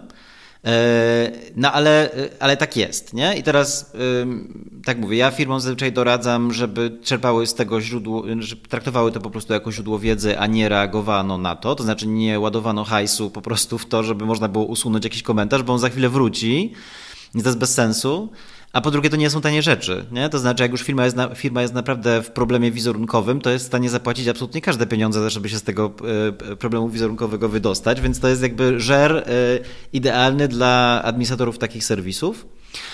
E, natomiast jakby wracając do samych, do samych strategii, y, jakie firmy obierają, mówiłem o kobietach, mówiłem o, o, o, takich teoriach opartych na psychologii społecznej, na pewnego rodzaju zachowaniu ludzi. Y, mm, też dużo czerpiemy oczywiście inspiracji też z tego, w jaki sposób ludzie kupują rzeczy online na przykład, jak wygląda proces zakupowy. No bo umówmy się, że proces aplikowania do firmy wygląda dosyć podobnie jak wkładanie sobie produktów do koszyka i, i, i zamawianie ich. E, więc jakby y, użytkownicy przyzwyczajeni do pewnego trybu e, dokonywania transakcji w świecie online no nie chcą się uczyć nowych rzeczy, w sensie chcą, e, żeby to było intuicyjne, czyli takie jak gdziekolwiek indziej, nie? a nie intuicyjne dlatego, że jesteśmy jako ludzie stworzeni do tego, żeby klikać po interfejsach. E, więc jakby też bardzo mocno obserwujemy trendy w tym zakresie, głównie w e-commerce, po to, żeby oczywiście maksymalizować e, liczbę aplikacji, konwersję na aplikacje z kampanii itd., tak itd. Tak no ale to z kolei znowu jest już działanie bezpośrednio skierowane na działania rekrutacyjne, a może mniej na wizerunkowe. E, oczywiście dużo się mówi o zetkach czy o alfach, które no, teraz są jakimiś tam młodymi nastolatkami, ale za chwilę wejdą na rynek pracy. No i to jest jakby przy każdym pokoleniu oczywiście pojawia się pytanie, czy to oni się dostosują do y, stanu zastałego, jak, jak my to robiliśmy w sumie, y, bo przecież my nie wchodziliśmy na rynek pracy z, ze sztandarem rewolucji, w ogóle chcę feedback i tak dalej, i tak dalej, bo to się dopiero zaczęło pojawiać w czasie. Natomiast to pokolenie, szczególnie Zetki, zostały już tak, że tak powiem, omawiane wzdłuż i wszerz, że y, trochę management się mentalnie nastawił, że to jest zupełnie y, inna grupa wręcz kosmitów, którzy na ten rynek pracy wejdą i jak się teraz pod nich ustawić. I jakby strategie komunikacji z tymi grupami to też jest oczywiście jeden z takich kierunków. Ja nazywam to adaptacją rotacji. To znaczy, firmy nie zatrudniają juniorów dlatego, że uważają, że to jest najlepszy możliwy sposób. Oczywiście zawsze chodzi o to, żeby przede wszystkim optymalizować koszty, a z drugiej strony mieć Mm, wdrażać tak zwane plany sukcesji, to znaczy nie być przechodnią czy poczekalnią po prostu dla ekspertów z różnych dziedzin, tylko budować jednak tą grupę ambasadorów, czy też ludzi, którzy y, czują, że mają wpływ, chcą zostać w organizacji i przy, przy okazji zajebiście performują, więc jakby firmy też muszą się oczywiście na to zorientować. Natomiast yy, mówiąc o mówiąc o tych, o tych młodych pokoleniach, no to jakby zaczynają się, e, zaczynają firmy adaptować rotację, to znaczy zatrudniać juniorów najczęściej tam, gdzie jest duża rotacja i nie próbują na siłę spowodować, że, że, że ludzie zostali, tylko po prostu właśnie tak już trzy razy powiedziałem, a w sumie nie przyszedłem do clue, to znaczy zaadaptować sytuację, w której mamy w danym zespole, nie wiem, 30-40% rotacji. Nie? I jakby zacząć trochę traktować dany zespół, który jest problemem, albo dany obszar firmy, który jest problemem, jako pewnego rodzaju trampolinę do wejścia do organizacji. Zresztą też wielu menedżerów, tak zwanych hiring menedżerów, czyli tych, którzy są z biznesu, ale y, finalnie zatrudniają ludzi i za nich płacą E, często są przekonani, że jeżeli dany kandydat przekroczy próg organizacji, to znaczy nie, nie mówię już o przejściu całego procesu, tylko po prostu przyjdzie do firmy, nie wiem, wejdzie, zobaczy biuro, zobaczy jak, jak, jak wyglądają ludzie, jak się ze sobą komunikują i tak dalej, to jest już 80% sukcesu. To znaczy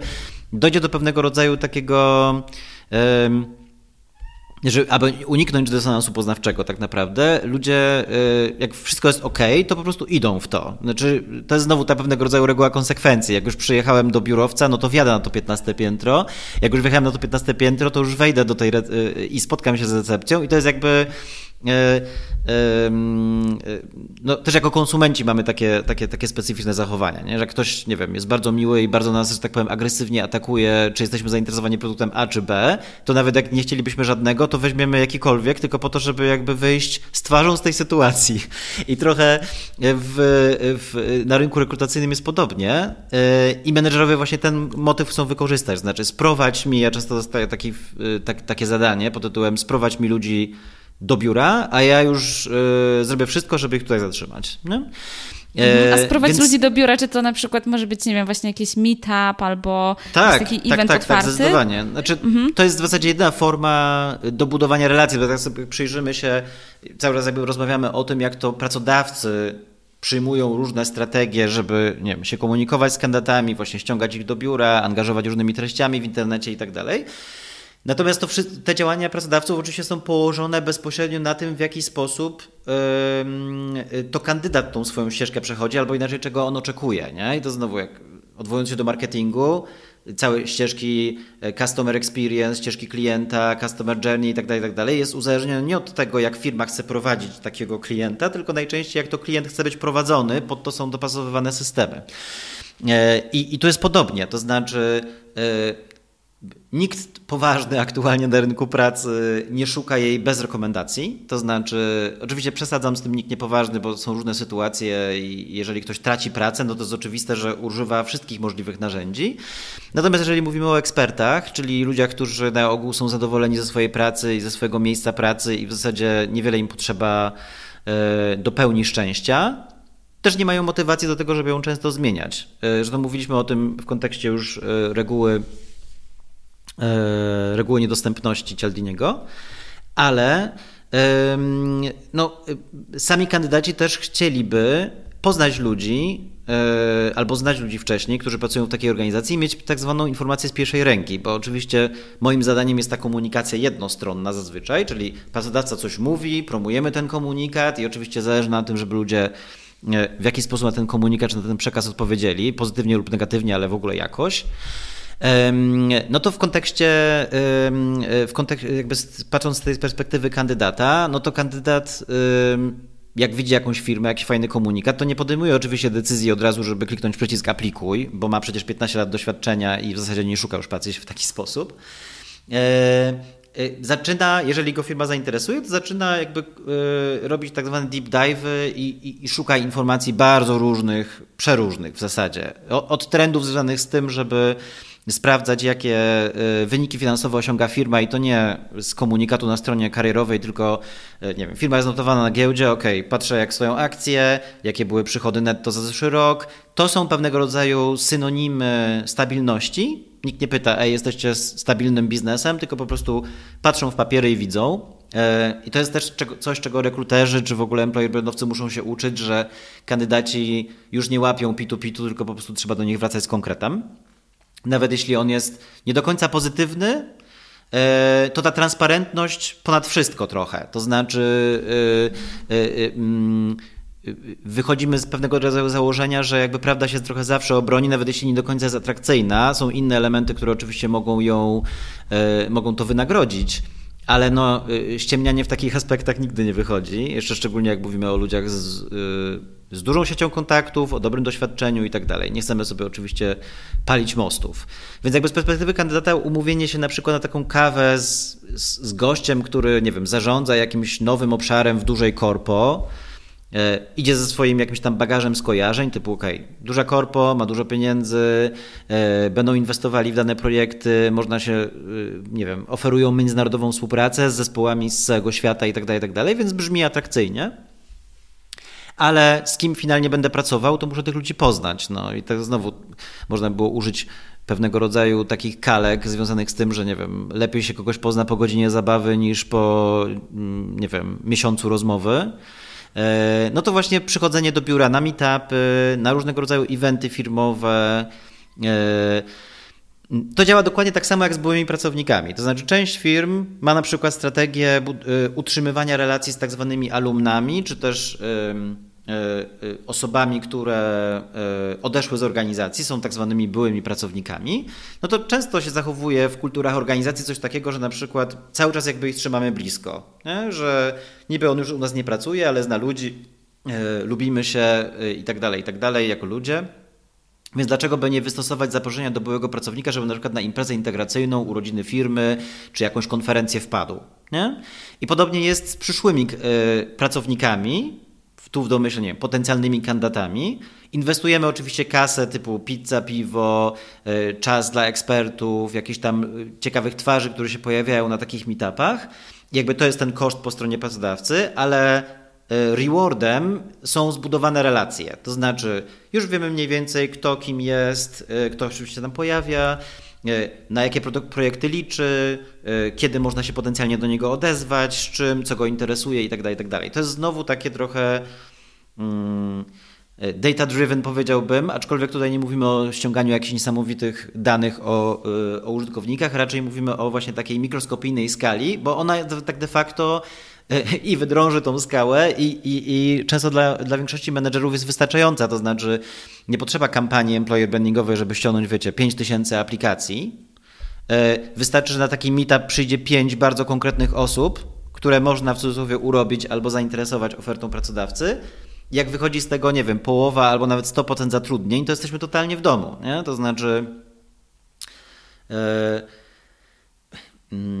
to jest w gruncie rzeczy dosyć łatwo policzyć, nie? ile pieniędzy wydajemy na przykład na organizację takiego eventu, a, jaki, a ile możemy zaoszczędzić, yy, nie, nie otwierając nowej rekrutacji na jakieś stanowisko, tylko po prostu pozyskać jakąś gościa, jak, jakiegoś gościa czy jakąś gościówę z takiego eventu. Nie? Więc jakby często jak pracuję z firmami IT, to mamy różne przeliczniki, ale yy, nie wiem, jeżeli jedno zatrudnienie zamknie się w 50 tysiącach złotych, to jesteśmy w domu. Nie? W sensie takim, że wkładamy 50 tysięcy w organizację eventu, jeśli mamy z tego jedno zatrudnienie, na przykład dewelopera konkretnej technologii, e, no to wychodzimy na zero. Nie? To znaczy, nie, nie uruchomiliśmy działań rekrutacyjnych, ale za to mamy kandydata z zupełnie innego źródła. I e, firmy coraz częściej się otwierają, e, pokazują swoje biura, zresztą te przestrzenie coraz fajniej wyglądają. Mówmy się, to już nie są takie E, trochę postkomunistyczne biurowce, tylko to wszystko jest zazwyczaj bardzo fajnie przemyślane, dobrze wygłuszone, jakieś tam właśnie nie wiem, strefy ciszy specjalne budowane, jakby dużo ciekawych rozwiązań, które na przykład nie są powszechne, i jak się wejdzie do takiego biura i się zobaczy takie rozwiązania, to można powiedzieć, ok, ci już myślą trochę inaczej. Ta kultura organizacji ma jednak tutaj znaczenie i jakby sam mindset i tak dalej, i tak dalej. Nie? Nawet w podejściu do tego, jak projektują biuro, albo jak są wyrysowane przestrzenie w organizacji, albo jak pod projekty właśnie jest to, kiedyś wcześniej rozmawialiśmy o activity-based working bodajże, e, czyli właśnie takim trochę dopasowywaniu przestrzeni biurowej do poszczególnych aktywności w ramach realizacji projektu. I to jakby to jest ciekawe, to wygląda inaczej, to już nie są rządy open space'owe, biurek, krzeseł i tak dalej. No ale też, jak wiadomo, detal robi różnicę, więc jeżeli na przykład wchodzisz sobie do takiej firmy i widzisz, że wszystkie meble są, nie wiem, kina Arpsa, no to myślisz sobie, ok, władowali to trzy razy więcej kasy niż jakikolwiek inny pracodawca i myślisz sobie, e, mój kręgosłup będzie zdrowiutki, jak będę sobie siedział na takim fotelu, nie? Jakby y, y, y, tutaj zaczynają się włączać emocje, to znaczy trochę wyłącza się w głowie kandydatów racjonalizm, zaczynają się włączać emocje i potem się finalnie okazuje w takich wywiadach jakościowych, że naprawdę drobniutkie i zupełnie nieistotne rzeczy na pierwszy rzut oka są kluczowe do jakby takie przesądzające o, o jakiejś decyzji. Nie? Czyli nie wiem, lokalizacja biura, właśnie nie wiem, architektura, czy, czy jakiś element po prostu kultury organizacji w stylu, nie wiem, firma produkuje mleko, e, ja jestem e, wrażliwy na laktozę i teraz czy ona ma dla mnie jakieś rozwiązanie, czy nie?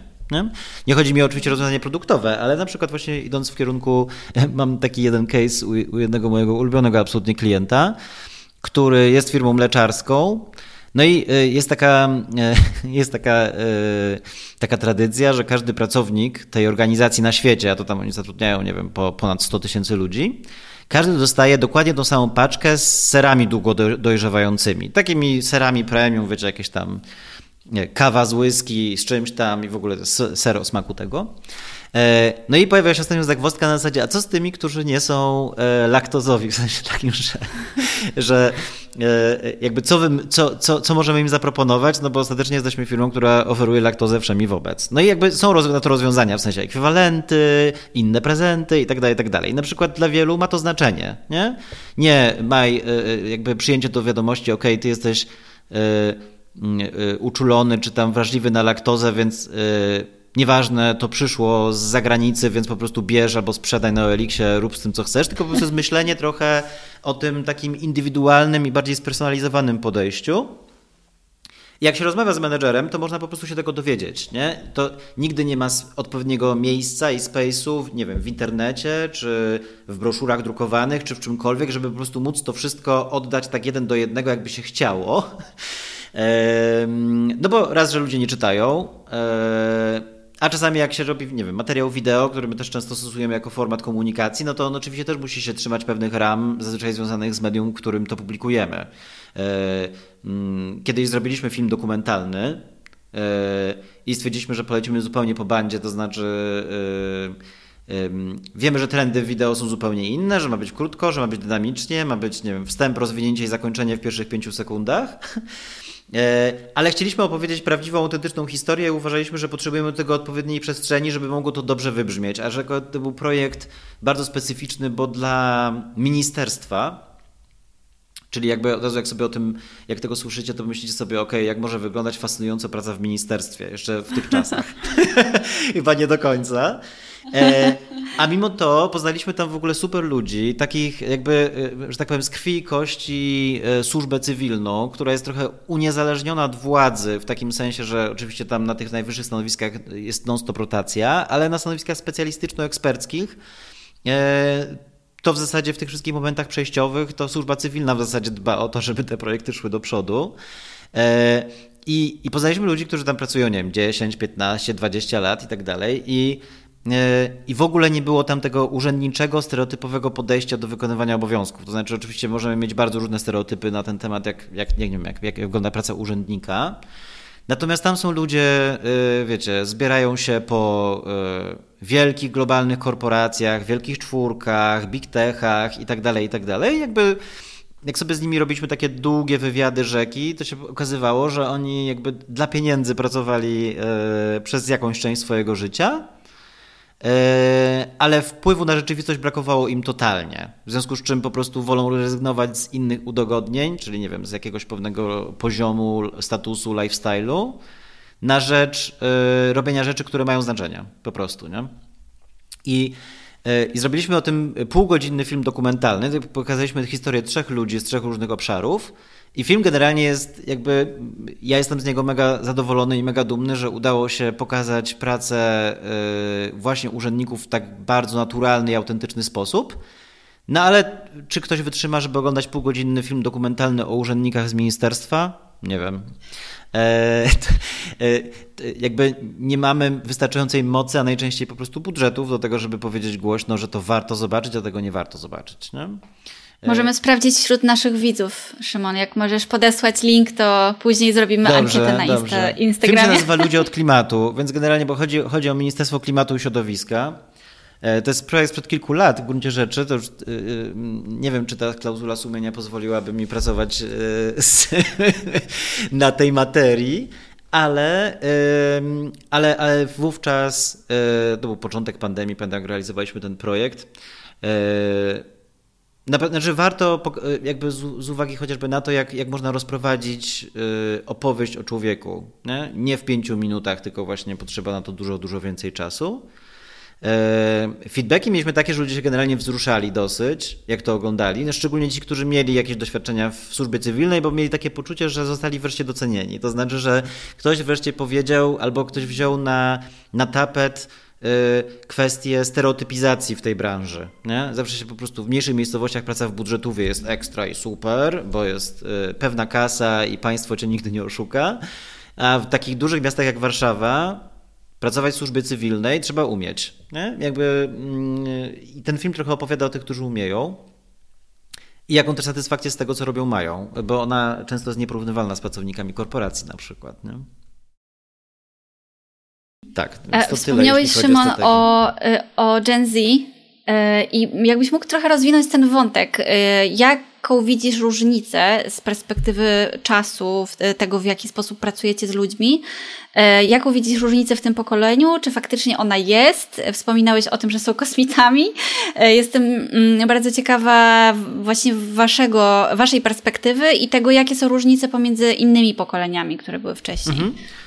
Znaczy, y, ja nie wiem, czy ja jestem odpowiednią osobą, żeby rozmawiać o y, pokoleniach na rynku pracy, dlatego że mam bardzo zdecydowaną opinię na ten temat, to znaczy taką trochę negującą tą y, generacyjność na rynku pracy. To znaczy, kiedyś napisałem taki tekst pod tytułem Byłem Zetem i tam starałem się trochę tak odtworzyć swoje życie zawodowe na różnych etapach mojego życia, czyli e, nie wiem, jak miałem 22 lata, to myślałem jak Zetka, jak miałem 28 lat, to myślałem jak millennials, a jak mam teraz 37, to myślę jak boomer i, e, i trochę jest tak, że to, to punkt siedzenia decyduje o tym, jak podchodzisz do tego wątku, a nie sam fakt urodzenia się w określonym, określonej czasoprzestrzeni. Oczywiście technologia jest tym elementem różnicującym. Nie? To znaczy, e, i ona wpływa, rozlewa się na różnego rodzaju aspekty, e, które potem wychodzą w takim codziennym funkcjonowaniu w biurze czy w realizacji zadań. E, rozmawialiśmy na przykład sobie o zetkach jako tych, którzy potrzebują bardzo jasno sprecyzowane, zadanie. To znaczy, rzadko pojawia się takie myślenie, powiedziałbym, holistyczne, czyli ok, pracuję sobie w jakimś obszarze X, ten obszar ma takie i takie znaczenie dla organizacji, moje zadania to jest to, to, to i to, ale generalnie z uwagi na to, że się tym tematem zajmuję, no to zależy mi, żeby ten obszar, nie wiem, dobrze wyglądał na tle innych, e, e, było mało czepiania się ze strony, nie wiem, top managementu i tak dalej, i tak dalej. E, I jakby mam wrażenie, że jak my wchodziliśmy na rynek pracy, gdzie właśnie zupełnie była inna sytuacja też na rynku, typu, nie wiem, 18 czy 15% bezrobocie. E, generalnie ktoś miał pracę, to był gość, e, można tak powiedzieć. To też nasze podejście do wykonywania obowiązków było zdecydowanie bardziej jakby ponad oczekiwania. Nie? To znaczy, nikomu nie przyszło na myśl, żeby robić od do Z tylko to, co zostało zlecone, tylko zawsze była taka trochę potrzeba pokazania y, nie wiem, różnych perspektyw albo właśnie zagłębiania tematu, no bo w gruncie rzeczy to jest też przestrzeń i główne źródło nauki na dobrą sprawę i zdobywania doświadczenia, bo o ile firmy stosują różnego rodzaju strategie szkoleniowe, tam reskillingowe, upskillingowe i tak dalej, to wszystko super. Natomiast y, y, no to jest tylko jakby jedna forma. Nie? Często firmy przyjmują taką, mm, taki model 70-20-10, który polega na tym, że 70% E, nauki e, czerpiesz bezpośrednio z wykonywania codziennych zadań, nie? a dopiero tam 20%, tam 20% e, uczysz się od innych, niemalże osmotycznie, 10% na formalnych szkoleniach. Nie, więc jakby trochę nie ma przez tak, takie zarysowanie tych granic, jeżeli powiemy, że nie wiem, 10% to są te formalne szkolenia, a interpretujemy je jako główne źródło nauki czy, czy zdobywania doświadczenia, no to, to trochę mało. Nie? To znaczy jednak realizując zadania i wychodząc trochę poza właśnie swoje, e, swoją bardzo wąską banieczkę, jesteś w stanie pracując w dużej organizacji się nauczyć więcej. E, natomiast to, co słyszę od menedżerów i trochę ich taki complaining about Gen Z, no to y, jakby najczęściej pojawia się y, taki, taki zwrot, że po prostu, że trzeba praktycznie cały czas przy takiej osobie być i monitorować, kiedy ona kończy zadanie i kiedy można zlecić jej kolejne zadanie i tak dalej, i tak dalej. Jakby, że mm, y, jakby są bardzo, jakby to określić, nie, nie zewnątrz sterowni, bo to nie jest to słowo, ale po prostu czekają na konkretny prikaz. Nie? Masz zrobić to, to i to w takim takim czasie, koniec. Jak to skończysz, to może daj znać. Nie, nie ma takiego myślenia o swoim obszarze typu, yy, nie wiem, gdyby takiemu Zetowi yy, zaproponować zrobienie jakiejś ogólniejszej strategii na swój obszar, to podejrzewam, że nie miałby żadnego pojęcia, jak się do tego zabrać, albo skupiłby się na zadaniu typu zrobienie prezentacji, czyli jak technicznie ta prezentacja w PowerPoincie mogłaby wyglądać, a nie na zasadzie merytorycznym, którego pewnie najpewniej nie ma jakby na, na tym, więc trudno się dziwić, ale, ale zmierzam do tego, że menedżerowie często właśnie się odnoszą do tego, że tam nie ma proaktywności. To znaczy, jak pytam menedżerów, czego wy oczekujecie od przyszłych ludzi, to znaczy na kogo my się w ogóle mamy orientować. Jakbyście mieli, nie wiem, zdefiniować grupę docelową, kto jest dla was, to zacznijcie im wymieniać po prostu cechy ludzi, którzy są dla was. I się pojawiają y, rzeczy typu zaangażowany, to ten ktoś musi być zaangażowany, cokolwiek to dalej znaczy, nie wiem, punktualny, odpowiedzialny. Jakby są oczywiście to takie bardzo, wydawałoby się oczywiste cechy, y, dla każdego y, pracownika można byłoby je przepisać, natomiast ewidentnie jest, y, jest ubytek takich umiejętności, nie wiem, kompetencji, mindsetu, że jakby wracamy trochę do takich podstaw, nie? Znaczy, wystarczy, żebyś był odpowiedzialny, odpowiedzialna, a my już wszystkiego innego nauczymy. E, I, i, I też właśnie y, w kontekście Zetek się pojawia właśnie to. Non-stop trzeba jakby definiować te zadania, omawiać rezultaty, pozwalać na tak zwany dwustronny feedback, to znaczy nie tylko feedbackować takiego juniora czy taką zetkę, tylko dać przestrzeń tej zetce, żeby ona też mogła cię sfeedbackować. E, to, to oczywiście to się dzieje w organizacjach, przepraszam, ale. Mm, zetki składają jakby y, y, y, szczególne znaczenie do tego przywiązują. A to z kolei się wzięło, wiecie, z bardzo szybkich feedbacków typu, nie wiem, youtuber robi jakiś stream e, i od razu dostaje od swoich fanów, co im się podoba, co nie podoba, co powinien zrobić. Jakby są trochę przyzwyczajeni do takiej formy dwustronnej wymiany komunikacji, a nie tylko jakby na oglądanie, czy też odbieranie listy zadań i tak dalej, i tak dalej. Więc jakby to jest taki element, który tą grupę trochę różnicuje. Y, no sam fakt tego, że oni się urodzili w cudzysłowie ze smartfonem w ręku też nie jest bez znaczenia, bo tutaj mówimy o kanałach komunikacji, o tym w jaki sposób oni chcą być zaczepiani w internecie albo jaką wartość możemy im dostarczyć, jak bardzo zanonimizowani z kolei chcą być, bo oczywiście wiecie, no my z perspektywy marketingu rekrutacyjnego jesteśmy zachwyceni rozwojem technologii, big data, sztucznej inteligencji itd., tak itd., tak bo mikrotargetowanie w tej branży jest absolutną przyszłością. E, I ja marzę o tym, żeby, wiecie, nie robić kampanii ogólnopolskich, tylko zrobić kampanię na 300 osób, ale każda dostaje indywidualny, spersonalizowany komunikat, który w zasadzie no, w 99% ma nam zagwarantować sukces, nie? a nie, że jak krzyczę e, z Facebooka i wszystkich innych kanałów, chodźcie do nas, passion for excellence, passion for fun i w zasadzie ta, ta kasa w większości i tak jest wywalana w błoto. Nie? Więc jakby to jest coś, na co na przykład ja czekam i jakby nie mogę się doczekać pierwszych narzędzi, które będą w jakiś sposób to... Od, mm, wprowadzały, ale znowu z perspektywy użytkownika, który już coraz rzadziej, nawet w takich powiedziałbym towarzyskich mediach społecznościowych, używa właściwego e, imienia, nazwiska, w sensie swojego. Częściej zastępuje to nikami, różnego rodzaju formą anonimizacji. Zresztą to jest też grupa, która jest najbardziej świadoma. E, wszelkich zagrożeń w internecie, albo inaczej przejechała się na różnego rodzaju falach, nie wiem, hejtu, czy, czy w ogóle jakichś tam publikacji, może nie, nie do końca korzystnych. Generalnie problemów jakby z tym związanych i życiem w tej społeczności y, online, więc to też może mieć znaczenie, bo jak ja, nie wiem, z, target, z mikrotargetuję jakiś przekaz, ten ktoś może się wkurzyć, czy ja w ogóle go zidentyfikowałem, jakby trochę... Yy, wiecie, to, że ktoś sobie chodzi po różnych serwisach, robi określone zakupy, ja nie wiem, jestem w stanie ocenić, że to jest, nie wiem, 32-letnia osoba, która prawdopodobnie za chwilę urodzi dziecko, bo właśnie na Allegro szukała wózka, e, e, to o ile nasze pokolenie jeszcze nie do końca rozumie, na czym polega targetowanie i uważa, uważają to za y, jakąś specjalizację marketingowców, skąd oni widzieli, wow, ekstra, super, to to młode pokolenie już patrzy na to bardziej podejrzliwie na zasadzie ej, ale ja nie pozwalałem na przetwarzanie moich danych osobowych w taki sposób. Nie? I więc, więc to na przykład w kontekście mojej branży będzie miało kluczowe znaczenie, jeżeli chodzi o pokolenia, natomiast jeżeli chodzi o samo zarządzanie nimi, czy też w ogóle to, co one potencjalnie wniosą, myślę sobie, że każde pokolenie wnosi taką mikrorewolucję na rynek pracy, to znaczy każdy idzie z jakimś tam powiedzmy postulatem ważnym z uwagi na czas i miejsce i go się w jakiś sposób gdzieś tam próbuje wdrażać.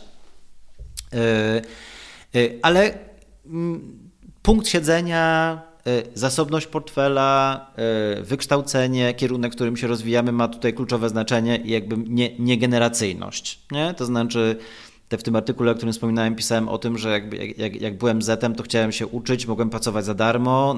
jakby imponowało mi, że jakaś duża organizacja pisze do mnie maila i mnie zaprasza na rozmowę kwalifikacyjną. Jakby wszystko przyjmowałem z dobrodziejstwem inwentarza i z pełnym podnieceniem. Nie wiem, pracowałem przez pierwsze 6 miesięcy za darmo, bo uważałem, że tak po prostu to wygląda i nie widziałem w tym żadnego problemu.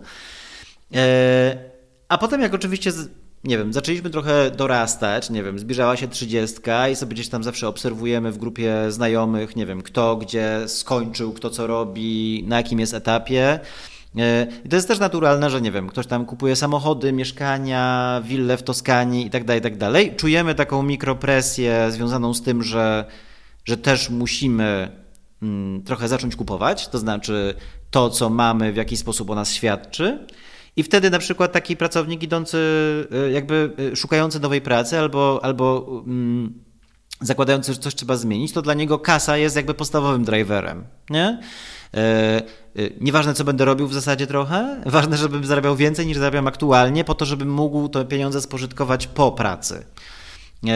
A z kolei, jak się już, nie wiem, idę jakimś dziwnym szablonem, że po 30 dopiero dzieci, ale dobra, no to załóżmy, że takim kolejnym etapem jest założenie rodziny, e, dzieciaki, zupełne przepriorytetyzowanie e, e, życiowych wartości powoduje, że też zupełnie inne aspekty dla takiej grupy mają znaczenie w kontekście wyboru pracy. Nie wiem, work-life balance, możliwość spędzania, nie wiem, maksymalnie dużo jakiegoś tam quality time'u ze swoją rodziną, e, bliskość biura do pracy, albo najlepiej e, e, w ogóle nie, brak konieczności jeżdżenia do biura, tylko po prostu pracy zdalnej i sobie jej dopasowywania na, na, na różne sposoby, czy też przechodzenia na różnego rodzaju freelancing.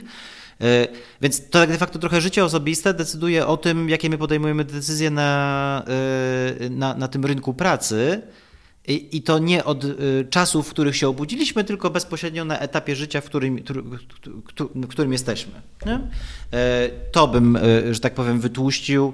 E, ja tam, no właśnie, no, użyłem takiej tezy, że jak zaczynałem życie zawodowe, to byłem zetem, potem ewoluowałem do milenialsa, jeśli chodzi o oczekiwania, a teraz trochę się zachowuję właśnie jak baby boomer. Nie? Czyli e, mm, mm, aspiracje życiowe bezpośrednio wpływają na to, co robimy ze swoim życiem zawodowym lub nie robimy nic, bo też takie są sytuacje, w których nie robimy zupełnie nic i po prostu tkwimy sobie po tam 20 lat w jednym miejscu, bo y, automatyzacja zadań, brak konieczności uczenia się nowych rzeczy, y, niektórym odpowiada i po prostu taki status quo jest dla nich ok. No? Coś, coś tam pukało.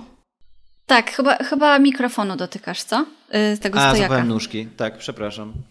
Nie łap. Dobrze. to nic, to nic, to tylko chwilka była. Y, dobrze, Szymon, w takim razie mm, mamy do Ciebie jeszcze jedno pytanie.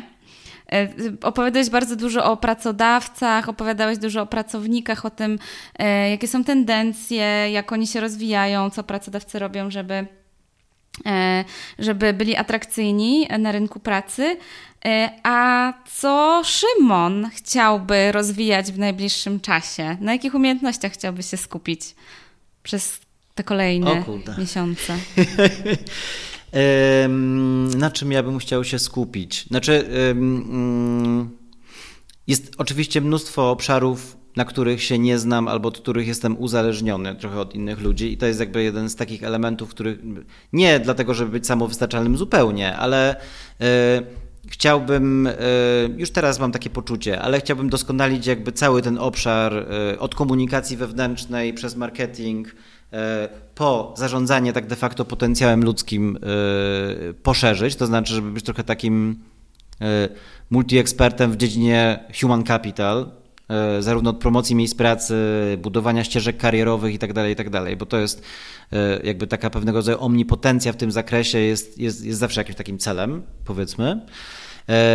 Natomiast to, czym ja, e, e, co by mi dało takie, e, że tak powiem, potwierdzenie, że, że umiem więcej, to jest na pewno kwestia bardzo, bardzo swobodnego prowadzenia warsztatów strategicznych w różnych językach obcych. To znaczy, to jest, y, ja mało z tym robię. Y, zazwyczaj korporacje komunikują się, wiecie, w języku angielskim, więc nie ma takiej potrzeby, żeby, nie wiem, uczyć się czego, jakiegoś dodatkowego języka. Y, bo, bo jakby ten jeden język, że tak powiem, jest trochę taki skupiający wszystkich.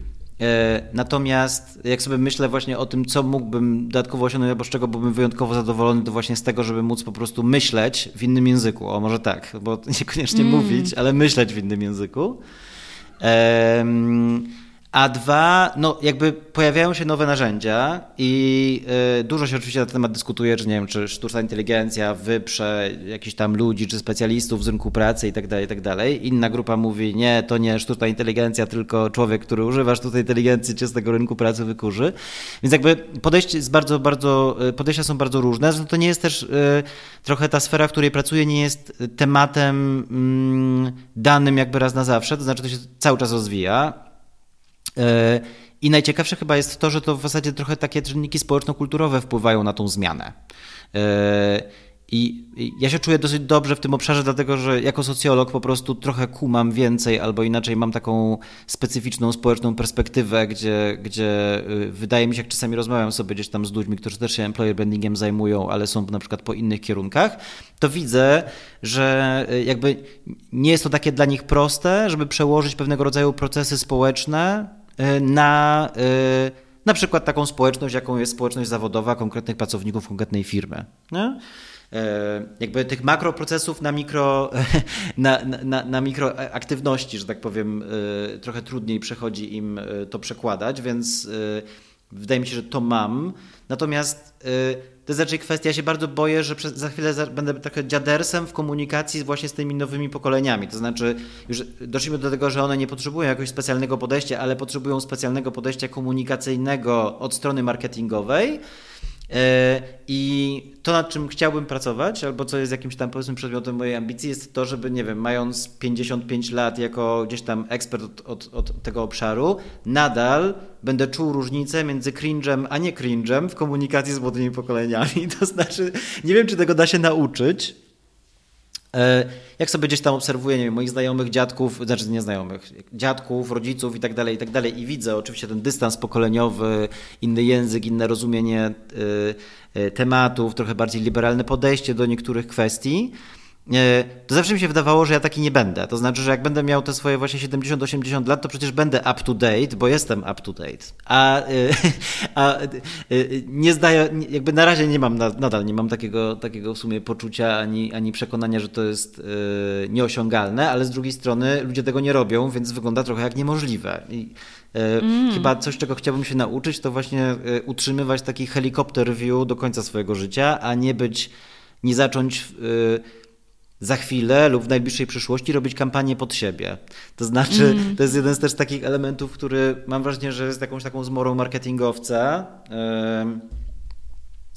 że ludzie bardzo często oceniają komunikaty z własnej indywidualnej perspektywy, albo inaczej podejmują decyzję o uruchomieniu jakiegoś przekazu albo zdjęciu jakiegoś przekazu, dlatego że im osobiście coś się nie podoba. Nie? Jakby trochę zapominając o tym, że komunikujemy się z zupełnie inną grupą i że jakby twoja indywidualna opinia ma trochę średnie znaczenie. Natomiast trochę się tego boję. Mam wrażenie, że tacy właśnie, że tak powiem, specjaliści super wysokiej klasy pod koniec swojego życia zawodowego e, raczej jadą na autorytecie, e, a nie na e, faktycznym takim up-to-date, powiedziałbym.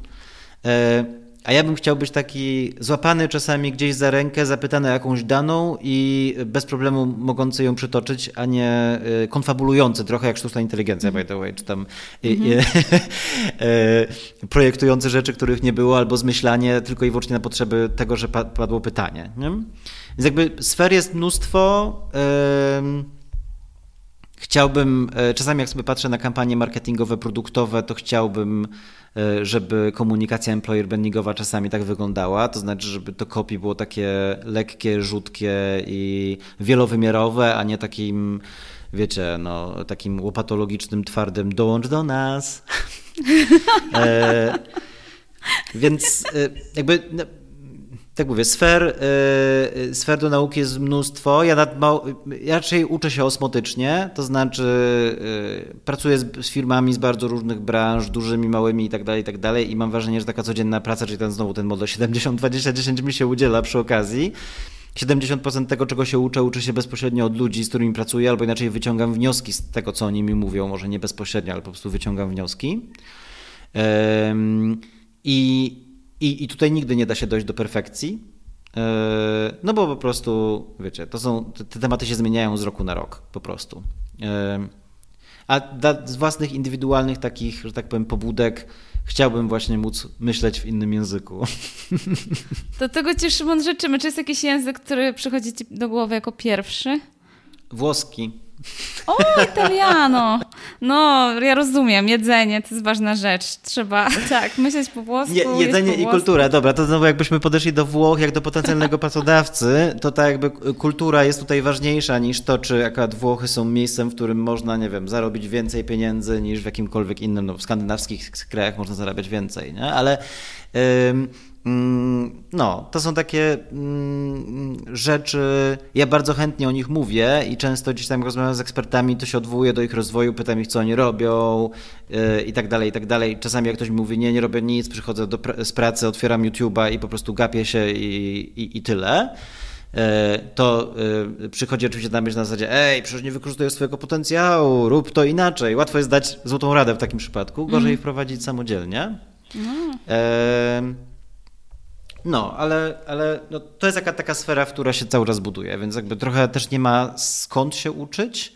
E, my się uczymy w zasadzie tylko i wyłącznie na doświadczeniach, na testowaniu, pilotowaniu i jeżeli coś źle, zresztą w zasadzie najbardziej lubię sytuację, w której coś się pojawia zupełnie zaskakującego i nieprzewidzianego, nie? że taki wynik jest wyjątkowo dobry, no to oczywiście to jest to, co najbardziej lubię, ale może być też sytuacja, w której jest wyjątkowo zły i to też jest równie fajne, no bo oczywiście y, na, na bazie tych konkretnych projektów jesteś w stanie wyciągnąć sobie jakieś wnioski, zastosować je w kolejnym projekcie, żeby podobnego błędu nie popełnić. Natomiast no, sfera, w której ja pracuję, to jest inżynieria społeczna i na dobrą sprawę. I, I to jest cały czas z jednej strony mm, mówienie rzeczy prawdziwych, ale wygodnych e, dla biznesu, a i trochę tuszowanie albo pomijanie tematów niewygodnych i czasami nierozwiązywalnych, bo są cechą jakąś immanentną po prostu kultury organizacji. Nie? A jednak ludzie muszą pracować, albo inaczej chcą pracować. I nie ma sensu, nie wiem, robić rankingu w stylu 99% firm w Polsce yy, to nie są dobre miejsca pracy, a ten 1% to ewentualnie tak. Nie? Yy, więc y, życzę mi, żebym był dobrym inżynierem społecznym. O, piękne. To Szymon, tego Ci życzymy, y, żebyś był wir wirtuozem inżynierii społecznej y, i też przy okazji y, swobodnie mówił po włosku. Kto wie, może... Oh yeah. Dobra, tak, może następnym razem się spotkamy we Włoszech. Y, no i wielkie dzięki za, za wszystkie ciekawostki i super insighty z Twojej branży. Ja dziękuję również. Bardzo dziękujemy. Pa! Dzięki. Pa! Bardzo dziękujemy Wam za to, że byliście dzisiaj z nami. Jeśli szukacie pracy, koniecznie sprawdźcie stronę sponsora tego odcinka, czyli theprotocol.it. To właśnie serwis z bardzo konkretnymi ofertami pracy dla branży IT. A notatki i linki do tego podcastu znajdziecie na naszej stronie designpractice.pl ukośnik 040. A jeśli podoba Wam się nasz podcast, to koniecznie zasubskrybujcie go w swojej ulubionej platformie podcastowej lub na YouTube. E, śmiało też zostawcie swoje wrażenia w komentarzach. E, będziemy bardzo wdzięczne za wszystkie głosy i opinie. Na nowe odcinki możecie liczyć w każdy pierwszy i piętnasty dzień miesiąca. Pamiętajcie też o zapisaniu się do naszego newslettera, żeby nie przegapić żadnego nowego odcinka. Wystarczy wejść na designpractice.pl i tam się zapisać. Do usłyszenia za dwa tygodnie.